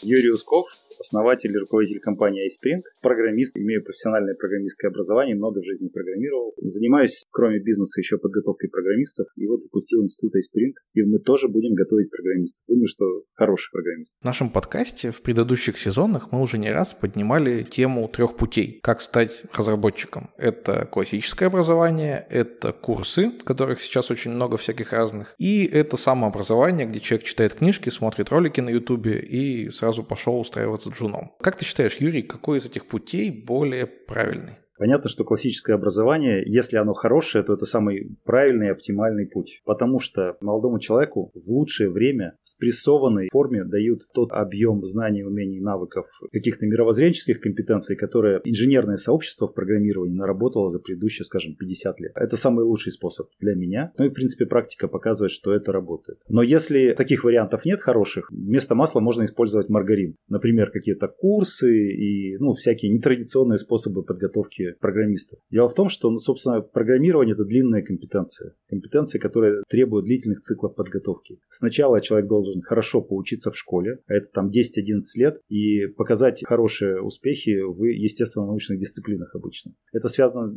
собственно, не с тем, что эти знания там по химии или по физике очень нужны в программировании. Это просто определенный элемент формирования мышления, подхода к делу, без которого дальше изучение программирования будет, скажем, затрудненным. Далее еще 4-5 лет надо поучиться в ВУЗе. Это тот минимально необходимый комплект, чтобы подготовить хорошего программиста. Я имею в виду, конечно, инженера-программиста, потому что так же, как и на стройке, там есть разные уровни. Есть там каменщик, который кирпичи складывает, есть мастер, который немножко понимает, как в целом стройка организована, и инженер, который может все спроектировать, запланировать, организовать. Есть три уровня подготовки, три уровня квалификации. В программировании на рабочий уровень квалификации, наверное, с помощью курсов каких-то можно выбраться. На инженерный уровень требуется какая-то систематическая подготовка, которую в одиночку крайне трудно проходить. Я посмотрел программы в университете iSpring. Если честно, не до конца понял. С одной стороны, по длительности это те же там 4-6 лет. С другой стороны, подход вот больше похож на то, что пишут на всяких разных курсах. Все-таки у вас классическое образование или это длительные курсы? У нас, конечно же, классическое образование, прям более чем классическое, потому что кроме подготовки по программированию у нас есть подготовка по гуманитарным предметам. Я считаю, что программист создает прекрасный продукт не только, значит, своими, условно говоря, скиллами твердыми, но еще и своим богатым внутренним миром. И формирование этого богатого внутреннего мира задача в том числе и предметов гуманитарного цикла. Ну и есть просто нетвердые навыки, которые, в принципе, в производственном процессе требуются. Это коммуникабельность, умение публично выступать и продавать свои идеи, умение писать хорошо, умение понимать других людей, умение рационализировать интуиции, умение работать с неопределенностью и так далее. На сеньорских уровнях критически важны. Наш подход чем отличается от того, который принято сейчас в нашей стране называть классическим или академическим, он связан с тем, что мы совершенно четко понимаем, какие навыки мы формируем и как. Мы содержательно немножко по-другому программу строим и практически, в том смысле, как практически это все происходит. Могу вкратце рассказать на примере того предмета, который я сам веду. Он называется «Основы программирования». Это то, что люди изучают в самом начале на первом курсе. Такой идеологический концептуальный курс, который закладывает основы. Если основы заложены правильно, даже если человек каким-то образом из нашей образовательной траектории выпадает, он потом как программист состоится все-таки ну, в хорошем формате, и все будут говорить, что да, это профессионал. Есть, э, скажем, три базовых компетенции программиста, которые прям базовые-базовые. Это программирование, собственно говоря, умение писать качественный код, который выглядит красиво, работает красиво, и потом еще эксплуатировать его тоже приятно.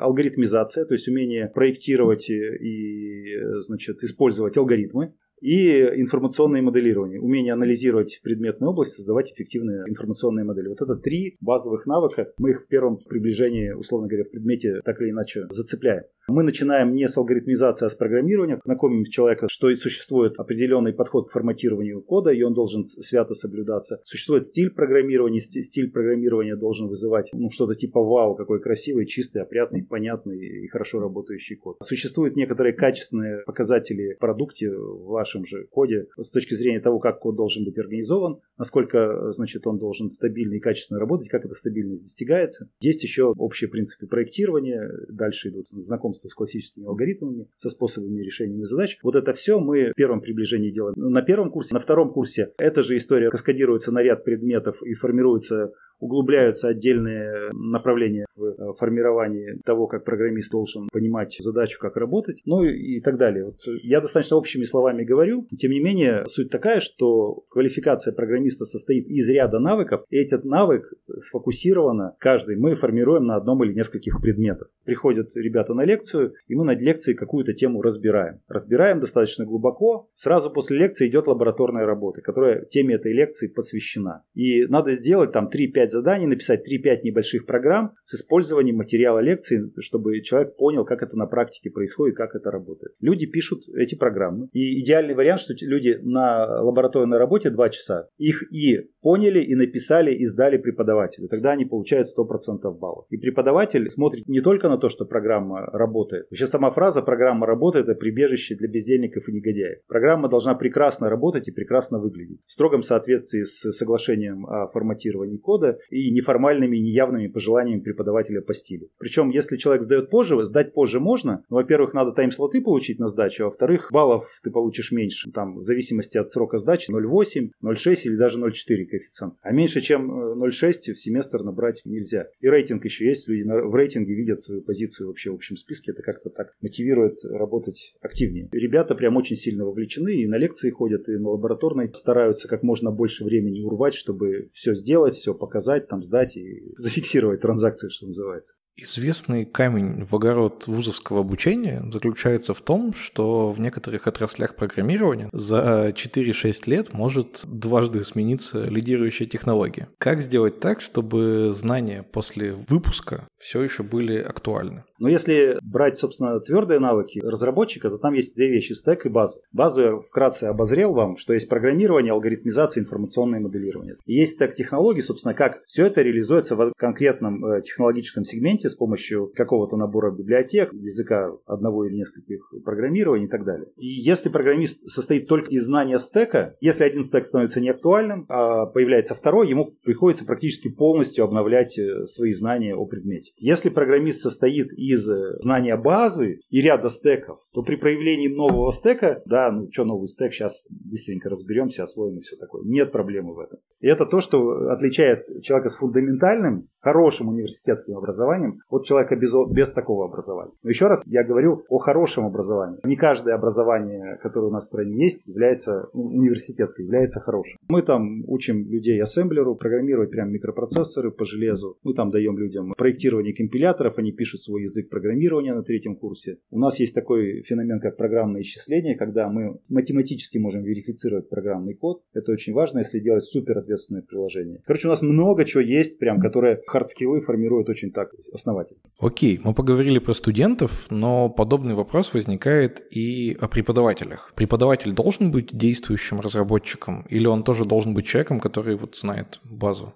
ключевое требование это не в том, является он действующим разработчиком или не является, а в том, что человек должен знать примерно раз в 10 больше о предмете, чем он преподает студентам. Тогда вот весь этот опыт и вся эта масса знаний каким-то образом тоже участвует в образовательном процессе. Я пока точную механику не понял, но прямо это есть. Если человек знает о преподаваемом предмете ровно столько, сколько преподает, скорее всего, ну, как бы не очень хороший результат будет. В этом смысле практикующие профессионалы, конечно, интереснее, потому что у них как бы масса знаний и опыта большая, и они все это концентрируют на узком участке, который заносит в голову студентов. Хорошая пробивная способность получается. Есть хорошие университетские преподаватели, которые преподают, скажем, классические университетские курсы. Например, курс алгоритмы и структуры данных. Это классический курс, который уже сложился там 30 или больше лет назад, и в принципе он значительно не меняется с тех пор. Да, вот эту вот э, историю может преподавать преподаватель даже не практикующий, и есть хорошие прецеденты у нас, но э, надо понимать, что то человек э, про этой теме тоже раз в 10 знает больше, чем то, что необходимо отдать студенту. То есть, чтобы стать хорошим преподавателем, нужно очень много знать по теме. Это одно условие, если говорить о том, что человек должен знать из предметной области. Вторая история есть умение преподавать. Прямо отдельная картина. Некоторые вузы хвалятся, вот у нас там преподают практикующие специалисты из компаний. Ну ведь неизвестно, как они преподают. Это может быть как хорошо, так и плохо. Да, человек в высокой осознанности о том, как учатся взрослые люди, и он не только экспертностью обладает, но и умением занести знания в голову студента. Это прекрасный вариант, но в большинстве своем это не так. Даже из э, чисто академической среды многие люди, которые в ВУЗе преподают, они не подготовлены преподавать. У них история такая, что моя задача отчитать. Есть какие-то знания, умения, навыки, я типа вот в эту сторону выливаю какие-то тонны информации в голову студента, они там сами разберутся. Я дам им какие-то лабораторные, они их поделают, сами разберутся. Но это совершенно неправильная история. С моей точки зрения, преподаватель должен быть в высокой осознанности, что происходит со студентом в то время, когда ты ему что-то читаешь или заставляешь его что-то сделать. Как именно формируется навык, за счет чего. Как э, вот эта целевая квалификация четко должна выглядеть. Должна быть прям очень хорошая осознанность. Этого, к сожалению, не часто встречается.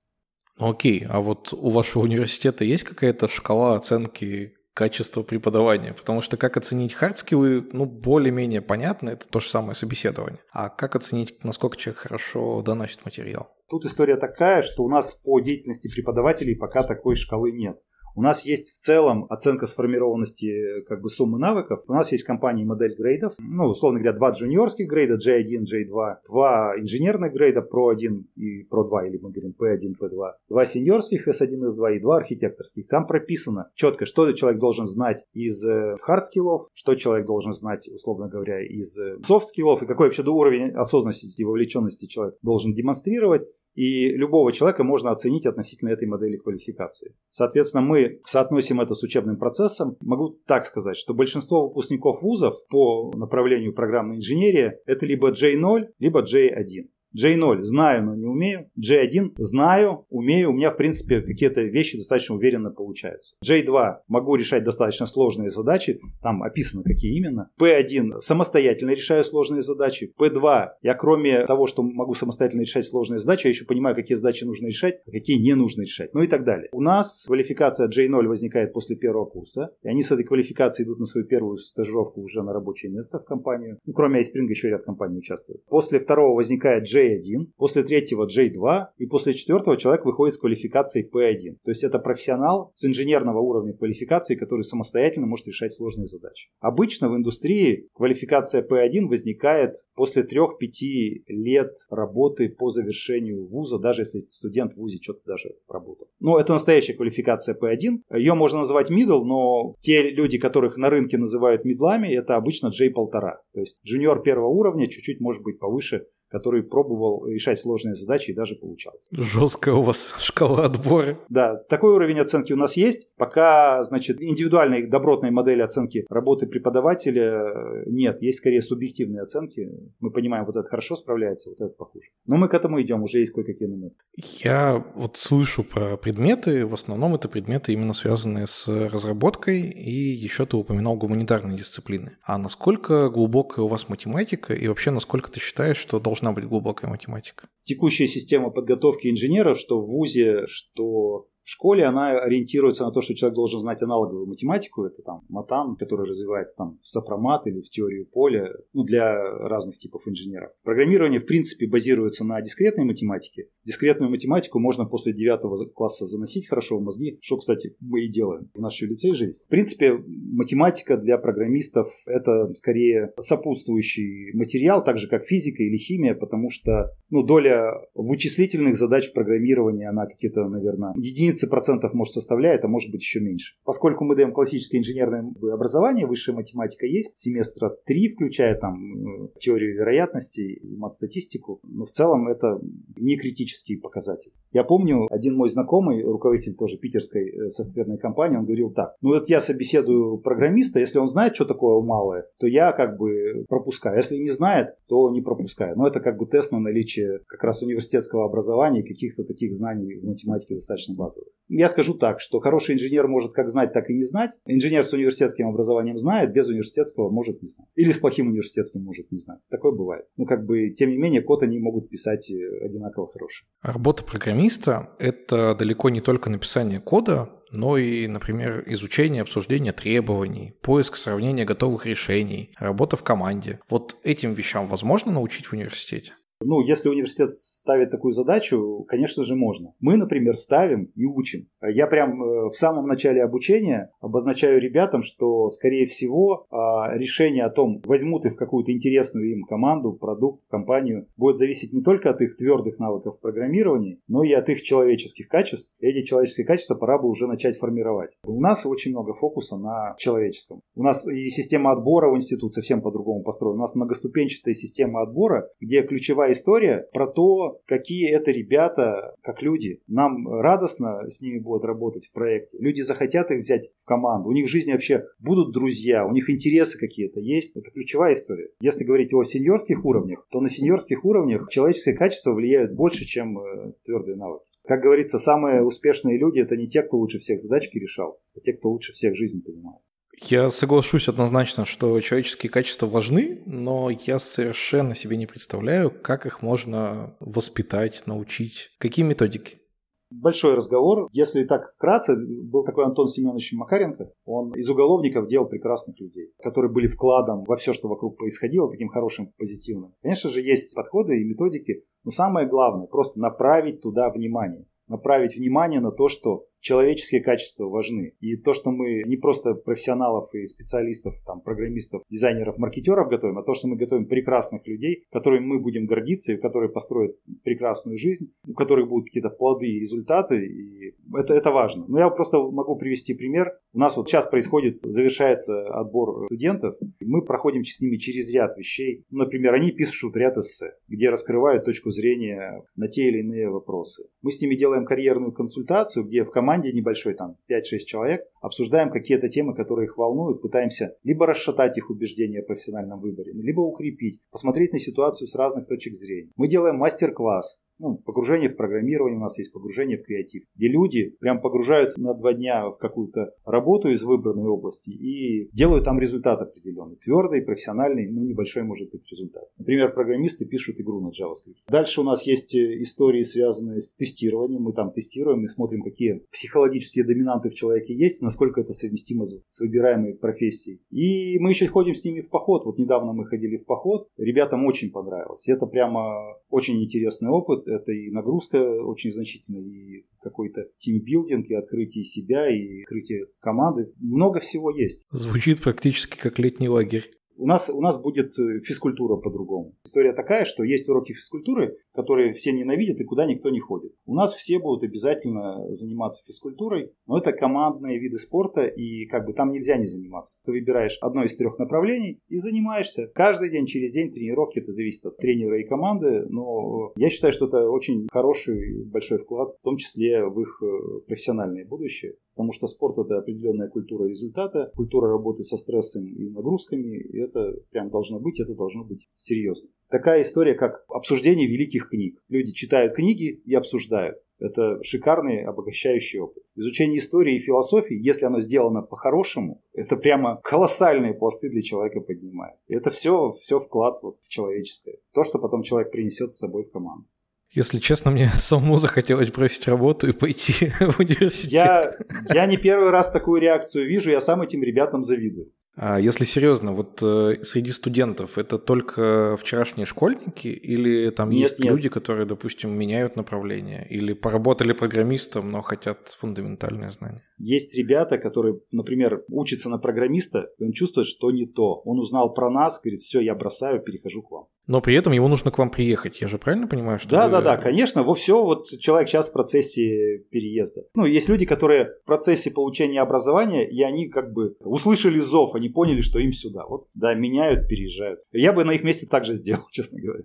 Не могу в связи с этим не спросить про твое отношение к онлайн-образованию, потому что последние два года мы все вынужденно там сидели по домам, и сейчас далеко не все вышли. Ну, надо понимать, что наш бизнес, он про онлайн-образование. Мы делаем инструмент для разработки онлайн-курсов, платформу для управления онлайн-обучением, поэтому, как мне кажется, что-то я в этом понимаю. История такая, что онлайн-образование хорошо работает в бизнесе, куда люди приходят с сформированным базовым образованием. У людей уже базовое образование есть. И с помощью онлайн-образования происходит скорее докрутка да, повышение квалификации, какого, формирование какого-то частного навыка, имея уже какую-то более-менее основательную базу. Здесь работает прекрасно в бизнесе результат от э, онлайн-образования хороший. Не зря поэтому сегмент растет и все такое. Если говорить о онлайн-образовании в академическом формате, то там формируется базовый навык, и, собственно, э, онлайн-инструменты скорее могут играть вспомогательную роль. Основная история это все же непосредственное взаимодействие с преподавателем, это очные лекции, очные практические практические занятия. Я в это прям верю и в своей педагогической карьере смотрю на это, да, пока что время для онлайна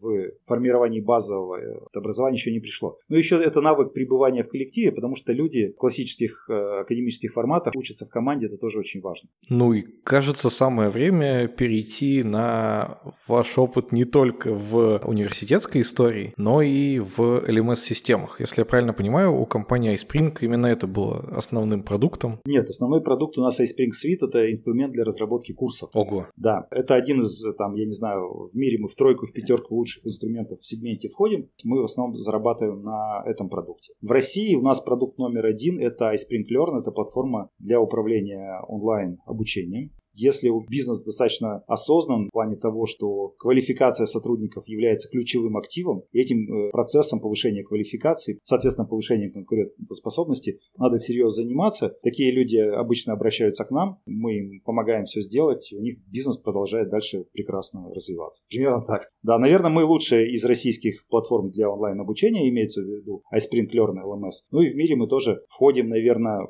по разным рейтингам в десятку, в двадцатку, потому что в этом сегменте гораздо больше вендоров. Если в сегменте там инструментов для разработки курсов несколько десятков вендоров, то в сегменте LMS несколько тысяч вендоров. Но мы там тоже в определенных топчиках находимся. Основной э, наш рынок от 200 до 1000 человек. Вот эти два бизнеса, конструктор курсов и университет, они каким-то образом пересекаются? История такая, что университет это не бизнес, это университет. Да, мы разработчик программных продуктов, и это бизнес. Этот бизнес зарабатывает хорошие деньги, и эти деньги мы тратим на университет. Примерно так. А, то есть университет – это дотационная история? Естественно, я не очень знаю, где есть университеты, которые являются коммерчески успешными проектами. Ну, Оксфорд, Кембридж, мы же все знаем, что там успешные выпускники строят корпуса. Да, да, это скорее другая история. Это все же не про коммерческий успешный бизнес, а про успешность выпускников, которые признательны вузу и в ответ, ну, в ответ что-то делают. Всю эту практику, весь тот опыт и осознанность, которую мы накопили в Айспринге в области создания современных цифровых продуктов и так далее, мы его, конечно, упаковываем в бакалаврские программы. И мы это делали давно, но в формате доп. образования. А сейчас вот дошли до бакалавриата.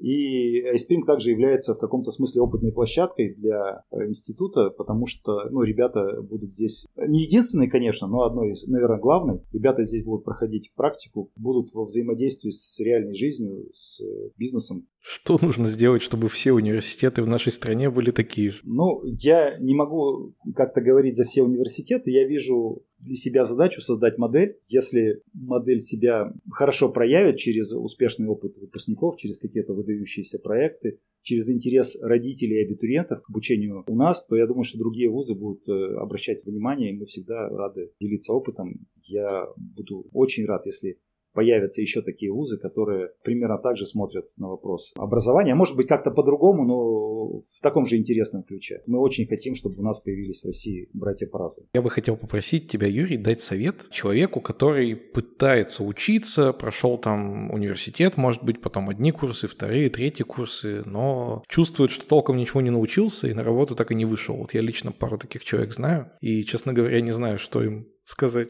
У меня был приятель, получил образование где-то рядом в электронике, или он радиоинженер, или что-то такое. Но ему нравилось программировать, он программирование самостоятельно изучал. Я ему давал книжки по программированию, он сам их находил, он изучал, изучал, и лет через 10 после нашего знакомства он вышел на хороший уровень, мы его даже взяли на работу. Вот он через самообразование шел к этому. Мы его взяли на работу, он, в принципе, проработал у нас еще, наверное, лет 10, может быть, то есть достаточно долго. И что могу сказать? Вот человек очень тяжелым путем прошел, стал неплохим специалистом. Но я могу сказать так, что он вот за 10 лет самостоятельного обучения вышел на тот уровень, который имеет где-то студент четвертого курса нашей специальности. Вот это как в спорте, знаете, если хотим стать чемпионом мира по гимнастике, то надо не в 15 лет начинать заниматься, а в 3. И самое главное, к хорошему тренеру попасть. Есть э, ситуация, когда ну, совершенно недоступна хорошая экспертиза, есть такой опыт. Надо изучать работу мастеров, смотреть э, исходный код настоящих профессионалов, читать там книжки, и, и тоже что-то получится. Но это долгая будет история. Не могу не попросить совета будущему возможному студенту университета iSpring, как, например, нашему слушателю, который сейчас там в седьмом, восьмом, девятом классе, начинать готовиться.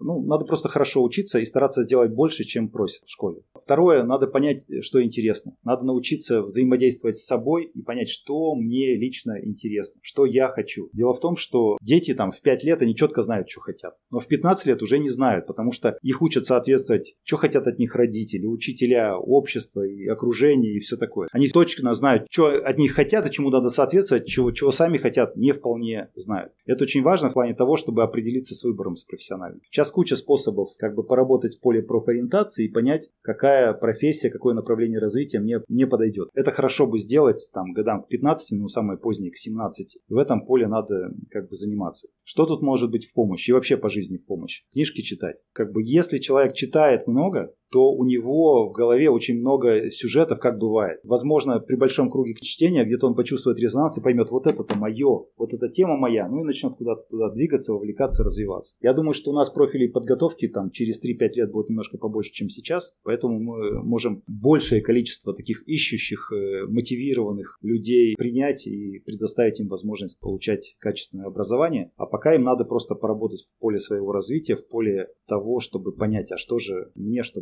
интересно. Вот. По поводу профессионального выбора, что могу сказать, что в возрасте 15-17 лет этот выбор делать очень важно, но это выбор будет не на всю жизнь, а на первые, скажем, ну, до 30. До 30 это первый такой карьерный бросок. Человек должен погрузиться в какую-то тему, достичь там каких-то больших результатов, стать экспертом в одной области. Обычно в 30 лет он может решить дальше продолжать э, свое экспертное развитие, либо бывают э, очень часто изменения, появляется какая-то другая область, которая интересна, либо он, допустим, переходит с профессионального трека на трек руководителя. Но вот, вот эта вот э, история до 30 лет, она да, очень сильно потом влияет на то, что в жизни человека получается дальше. Если человек в свое время не закончил профильный вуз, но уже много лет работает разработчиком, нужно ли ему, на твой взгляд, как-то доучиваться? Конечно, нужно. Вот у меня есть друг, у него профессиональная подготовка по программированию, он неплохо владеет базой и все такое. И он проработал в организации, где, скажем, алгоритмическая подготовка ну, не очень требовалась. Ему то, того, что было, хватало с избытком. Есть ощущение, что 90% таких компаний, потому что ну, очень много задач, типа прочитал из базы, положил на сайт. Так вот, если поступать на работу в компании типа Google или Facebook или какую-то еще такую посерьезнее, там просто требуют знания, требуют хорошей алгоритмической подготовки. И он, по-моему, поступил в Facebook работать, но ему потребовалось примерно год на подготовку, чтобы прокачать себя во владении алгоритмами на тот уровень, который в Facebook требуется.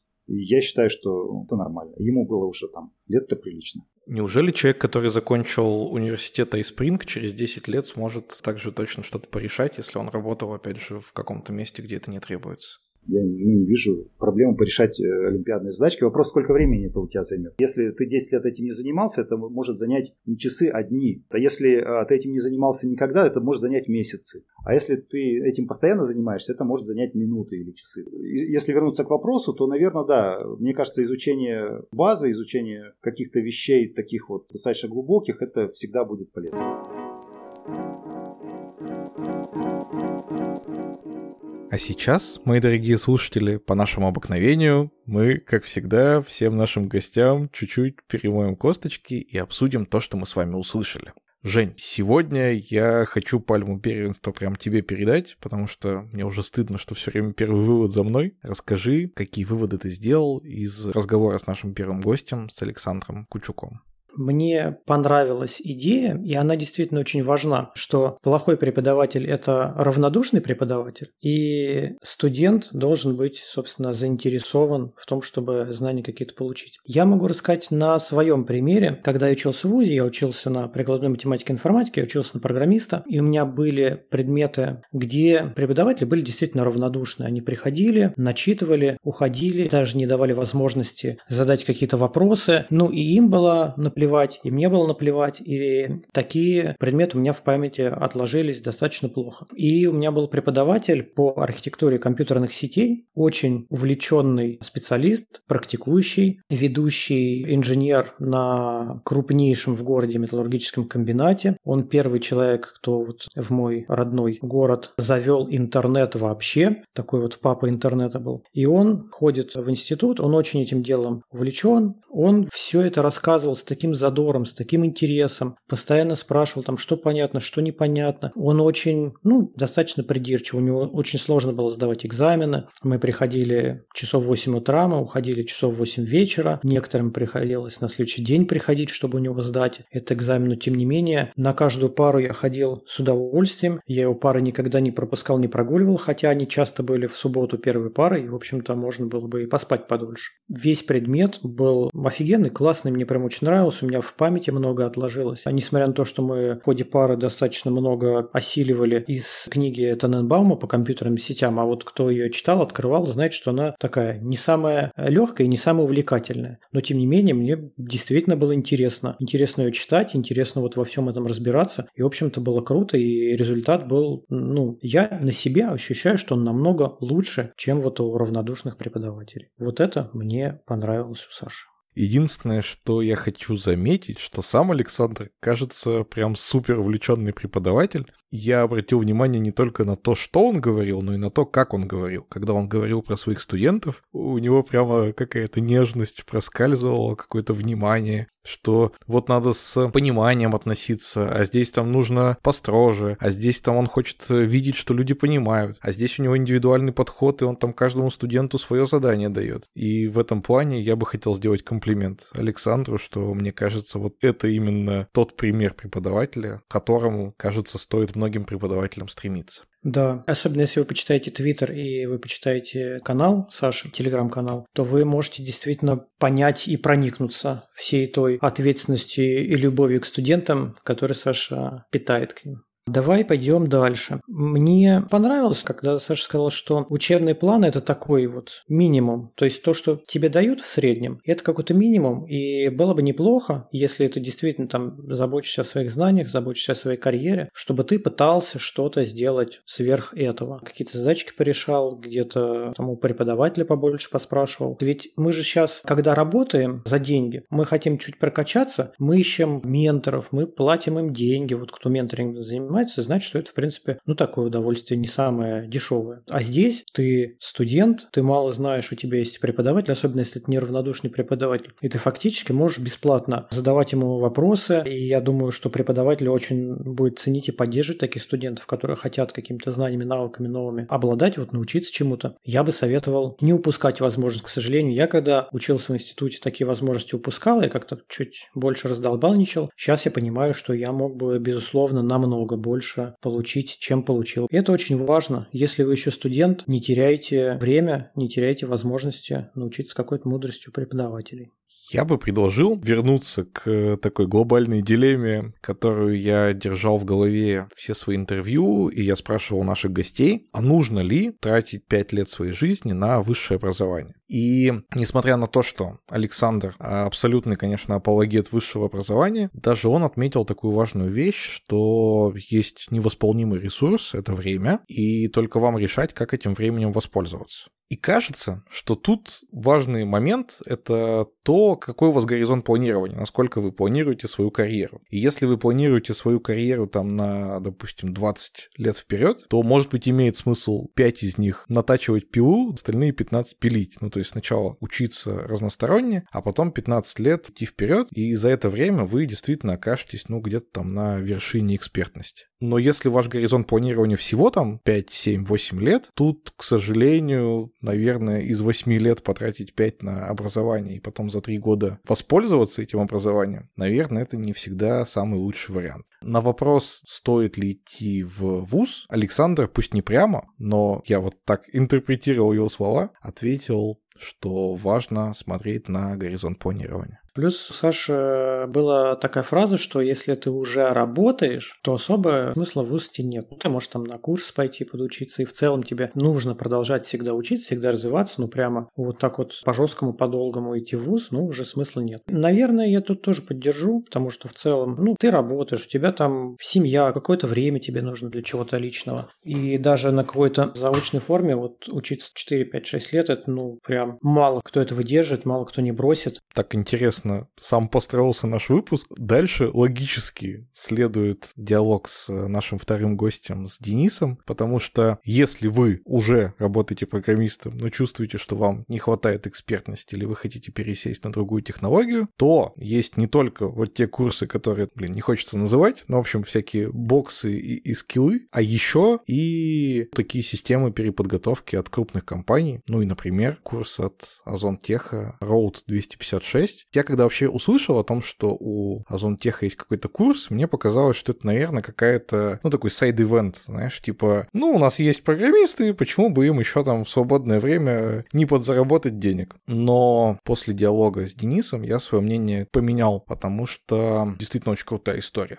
Если ты программист, все вокруг, и ты в том числе, считаешь, что пересесть там на другую технологию или сделать там какой-то level up, это довольно просто. Но в реальности, в текучке, опять же, в отсутствии времени, в закостенелости от конкретной технологии, иногда это не так уж просто и сделать. Ну вот ребята предложили, мне кажется, очень прикольный выход, что бывают еще и курсы, которые переучивают программистов в других программистов. Честно говоря, для меня это было открытием.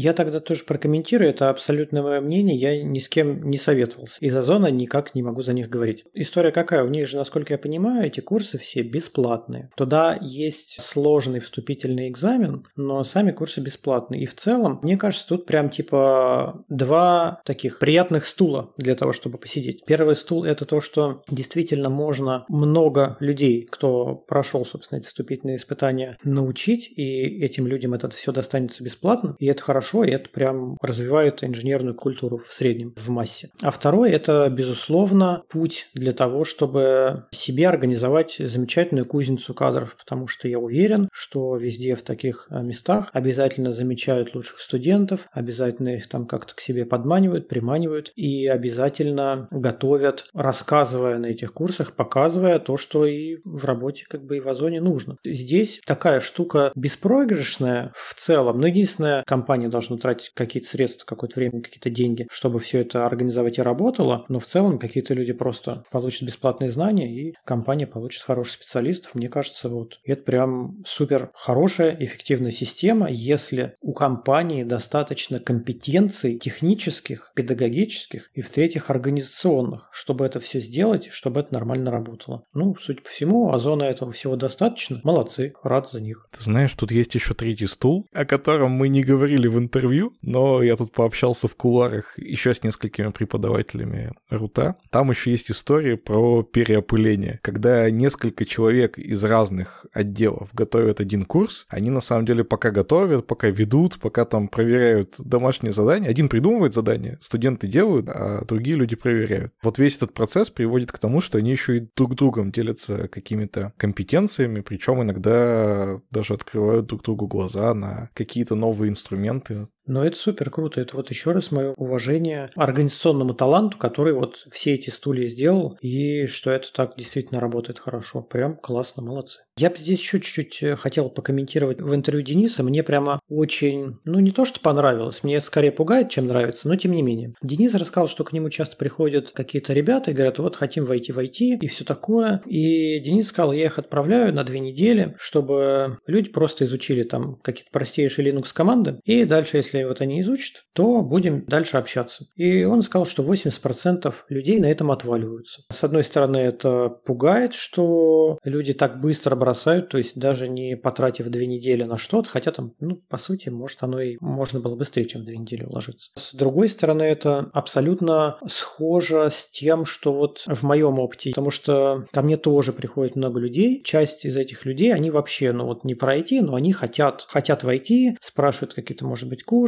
какие-то там платные, бесплатные, еще что-то, вот что поделать, как научиться. И я вот советую, говорю, и в итоге люди начинают чуть-чуть, ну, две недели, ну, месяц, и бросают и говорят, ну, что-то это не мое, там как-то сложно, там что-то надо учиться, делать, ну, в общем, короче, не хотим. Вот в рекламе было хорошо и красиво, что ты просто ходил на курс, и тебе все, там 150 тысяч в месяц платят. А тут, как, когда делать надо, вот что-то нам разонравилось. Приходили ли, э, Витя, к тебе такие люди, и помогал ли ты людям войти войти, может быть, как прокомментируешь?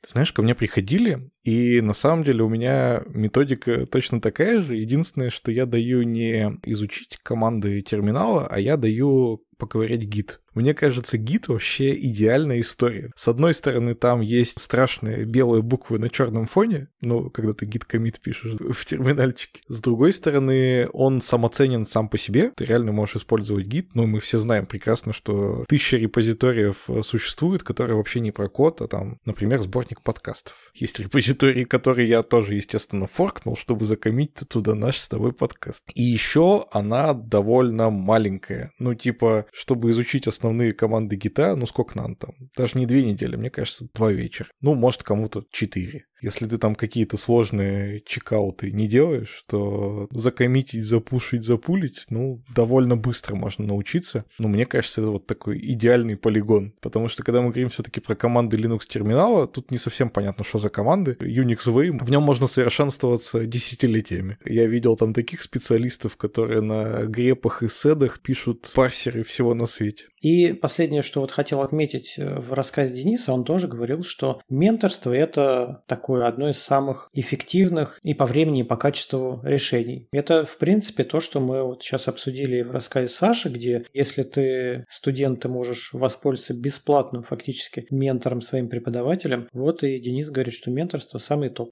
Ну, и предлагаю перейти к третьему интервью. Мне очень хотелось поговорить с Юрием, потому что я знал, что есть вот такой университет, который находится в Мариэл, на секундочку. Не самое очевидное место для IT-столицы России. И я знал, что у него же компания, которая занимается вот этими LMS-системами, то есть системами, которые внутри компании отвечают за обучение. Поэтому, ну, мне сразу казалось, что Юрий прям идеальный гость в этот выпуск. Я абсолютно не разочарован разочаровался. Я слышал, как ты был восхищен на интервью тем, что Юрий рассказывал. Из выводов, которые я сделал из нашего с ним диалога, самый основной — это то, как он рассказывал про качество кода. И про то, что качество кода — это не только тот факт, что код работает, но еще то, насколько он красивый. Мне показалось, что это прям такой канонический пример преподавателя. Потому что да, мы тоже на pull-реквестах хотим видеть красивый код, чтобы код-ревью читать было приятно и смотреть. Но кажется не совсем правильно, да, заворачивать какой-то реквест только потому, что он недостаточно красивый. Тебе всегда нужен какой-то аргумент. Ну, там, или повторяется код, или какой-то оверхед у тебя есть, или действительно там непонятно, что здесь происходит. А когда ты проверяешь то, что пишут студенты, у тебя действительно есть возможность научить их не только утилитарной стороне, но и прекрасному. Я, представляешь, понял немножечко по-другому. Вот у нас такое одно из немногих разночтений, которое у нас с тобой складывается. Но здесь я понял так, что если код работает, ну, типа выполняет свою функцию, то это еще, ну, недостаточно, Потому что можно, ну, там, грубо говоря, наговнокодить. А вот если он не то, что красиво, он просто там, типа, отформатирован и, ну, там, типа, не знаю, каким линтером прогнан, а он написан как-то вот правильно, методично, с точки зрения, в том числе, какого-нибудь там проектирования. К студентам не придираются, и вот этот код пропускают. Я понял это так. То есть, что учат прям не говнокодить, а писать хороший, там, поддерживаемый, читабельный, эксплуатируемый код. И в отличие от наших первых двух гостей, Юрий кажется не просто апологетом высшего образования, но и таким воинствующим апологетом. То есть он прямо за то, что программист без высшего образования айтишного, он такой недопрограммист. По крайней мере, ну вот прям в нескольких вопросах, мне кажется, у него чуть-чуть это сквозило. И когда я спросил его о том, почему, обоснование было такое, что если ты всему научился сам, то да, ты можешь делать то же самое, но твои знания, они очень ограничены. То есть вот тебя научили там конкретному стеку, ты этот стек знаешь, этот стек устарел, у тебя проблемы. А если ты несколько лет учился системно, то у тебя гораздо больше вариаций, и ты как бы шаг влево, шаг вправо делаешь гораздо легче. И то же самое там пересаживаешься с технологии на технологию гораздо проще, чем если вот у тебя такой очень узкий был вход. Похоже, здесь у меня вот в этом выпуске будет много каких-то просто историй. Если ты не возражаешь, я еще одну расскажу. Преподаватель, про который я сказал, по архитектуре компьютерных сетей, он прям невероятно много знал. И в одном семестре нам давали на выбор, либо ты делаешь какое-то эссе, если ты там ну, на программе попроще учишься, просто какой-то доклад про какую-то технологию выбираешь и делаешь, либо кто-то там прогает сетевую программу. Вот. И у нас э, была одна девушка, которая решила сделать доклад про Bluetooth. Ну, типа, как работает Bluetooth. Она, ну, что-то скачала в интернете, пришла, начала ему рассказывать, а он заранее темы не выдавал. То есть вот она решила. И он начал ее прям гонять. А по какому протоколу? А как там синхронизация идет? А как тут байты ходят? А там как байты ходят? Она такая, типа, я не знаю. Это не написано. Он говорит, ну, значит, ты плохо подготовилась.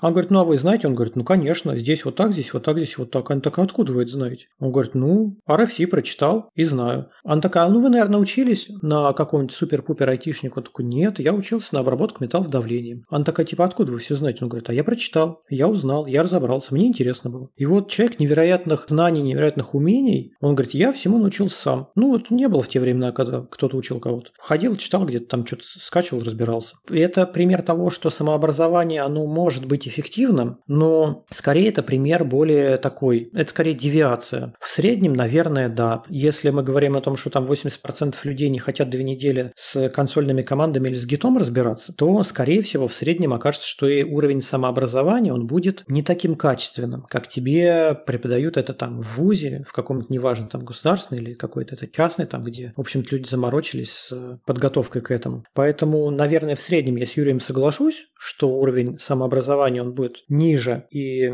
время будет потрачено больше. Но есть и такое самообразование, которое все-таки не хуже, но тут, тут я не знаю, долж, должно сойтись и, в общем-то, человек, и таланты, и трудолюбие. В дополнение к твоей истории у меня есть своя.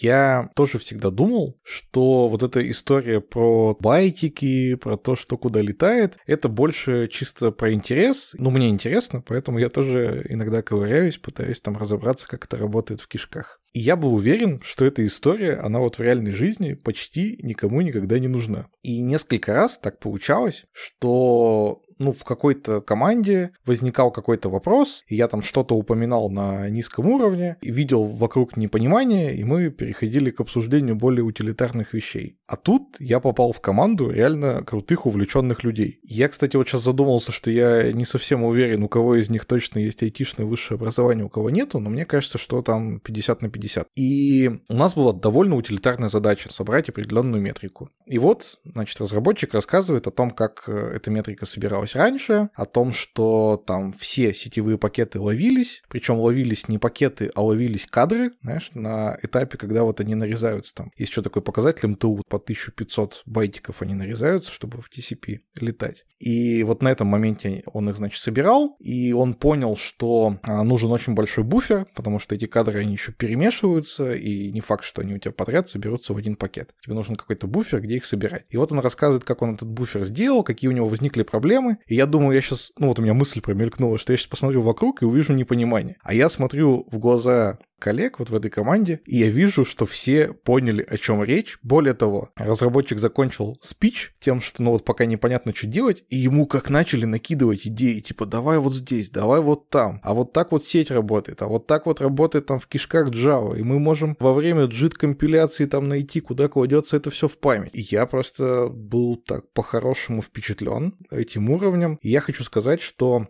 ну, у меня, возвращаясь к теме выпуска, полное ощущение, что, наверное, дело все-таки не в высшем образовании, а в какой-то любви к своей профессии. Душевно. И история замечательная, и финалочка душевная. Прям хоть дальше не обсуждай, потому что действительно любовь и интерес к своей профессии – это прям Супер классно, когда это есть. Интересно, что это забавным образом перекликается с нашим интервью с Юрием. Хотя я с ним не согласен, что вот эти глубокие знания порождаются только высшим образованием. Тем не менее, Юрий задним числом, но соглашается со мной, что очень важны еще и человеческие качества. И он прямо отдельный блок делал о том, что важны еще и человеческие качества, и что вообще-то высшее образование это не только про хардскиллы. Я, когда учился в ВУЗе, терпеть не мог философию, историю, социологию, педагогику, что-то там еще такое было. Но надо сказать, что Юрий меня убедил, что, наверное, если все это не просто для галочки, а в какую-то стройную систему заложено, и даже физкультура, как ни странно, то все это вместе может работать как единая вот такая площадка формирования культуры. Я ему поверил, но сам я в своей жизни не видел таких университетов, где все это не для галочки.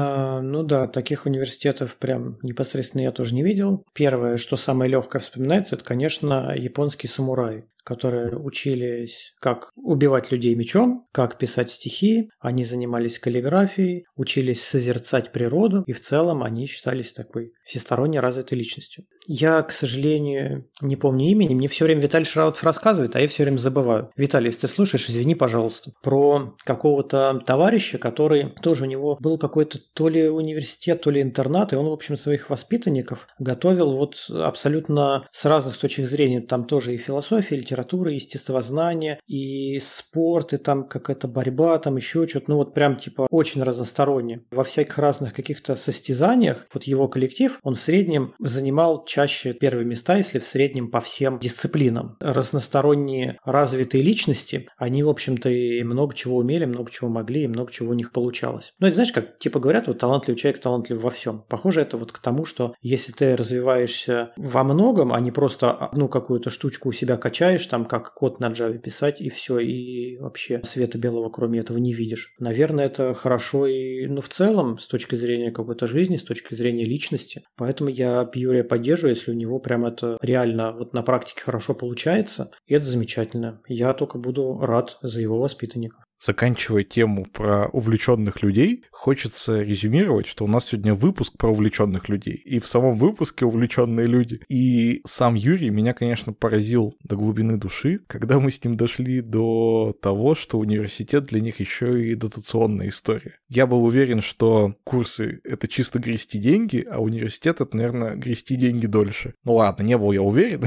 но опасался этого факта. И когда Юрий рассказал о том, что да, конечно, они надеются, что выпускники университета там пойдут работать в их компанию и там уже принесут денег, но тем не менее, как бы цепью-то ведь никого не приковывают. И я вот почему-то уверен, что эта история для Юрия, она все-таки не столько про деньги и даже не столько про перспективу, сколько про какой-то вклад. Я не побоюсь этого слова даже вообще в человечество, потому что, ну, наверное, этот университет заканчивает довольно много народу, и если они действительно крутые профессионалы, то даже на фоне там всех 7 миллиардов людей это может быть какой-то видимый вклад через там 20, 30, 40 лет. Да, абсолютно соглашусь. Действительно, это хорошая такая гуманистическая история и хорошая попытка сделать образование каким-то хорошим, полезным, приятным, интересным, гуманным. А с тем, что это не коммерческая история, я, в принципе, особо иллюзий не питал, потому что если бы такую штуку можно было коммерциализировать, я уверен, что у нас было бы не куча сейчас миллион курсов, которые из каждого утюга продаются, а куча миллион институтов всяких, университетов. Но университетов мы не видим, потому что, очевидно, это явно более сложная история, организационная, более сложно тебе продать какие-то предметы, какую-нибудь философию и какой-нибудь матанализ, что-нибудь такое, потому что тебе говорят, я хочу за два месяца научиться, завтра устроиться на работу и по 100 тысяч в месяц зарабатывать. Зачем вы мне свою философию продаете? Поэтому тут я не сомневаюсь. Единственное, наверное, что может быть успешно в плане вот такого образования, но я имею в виду коммерчески. Это MBA, где ты идешь на MBA и платишь там несколько миллионов за то, чтобы поступить. А дальше, опять же таки, ну, судя по отзывам тех, кто ходил на MBA, ну, по крайней мере, вот кого я знаю, там 50 на 50, знания-то там дают, но там и огромная ценность именно вот в связях, которые ты приобретаешь. Ну, и платишь на входе супер дофига миллионов. Поэтому там-то, конечно, это коммерчески успешно может быть. Просто вуз, который тебя учит каким каким практическим навыкам, я думаю, да, это обречено на такой коммерческий провал. Рад, что даже при такой убыточности Юрий продолжает это делать. Могу ему пожелать всяческих в этом успехов. Женя, у меня есть блиц вопрос к тебе. Вот если бы тебе прямо сейчас было 17 лет, но ты послушал наш выпуск, пошел бы ты в университет? Или пошел бы ты на курсы? Или, может, вообще не стал бы ты программистом? Я бы заинтересовался университетом Юрия, вот честно признаться.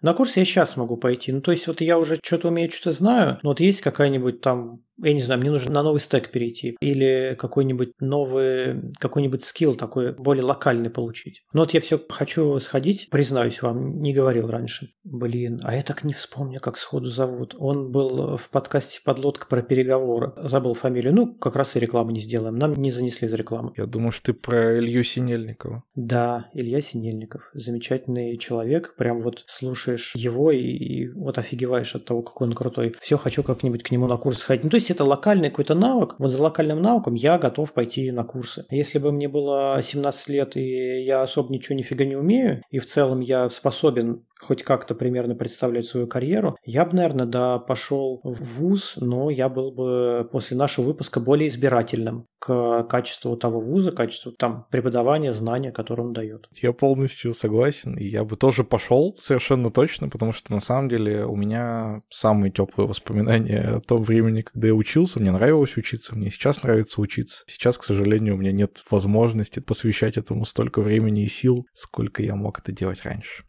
На этой ностальгической ноте наш сегодняшний выпуск подходит к концу. А вы, мои дорогие слушатели, обязательно заходите в наш телеграм-канал Кода Кода и к посту об этом выпуске оставляйте свои комментарии о том, как вам училось в высшем учебном заведении. До новых встреч, всем пока. Пока-пока. Thank you.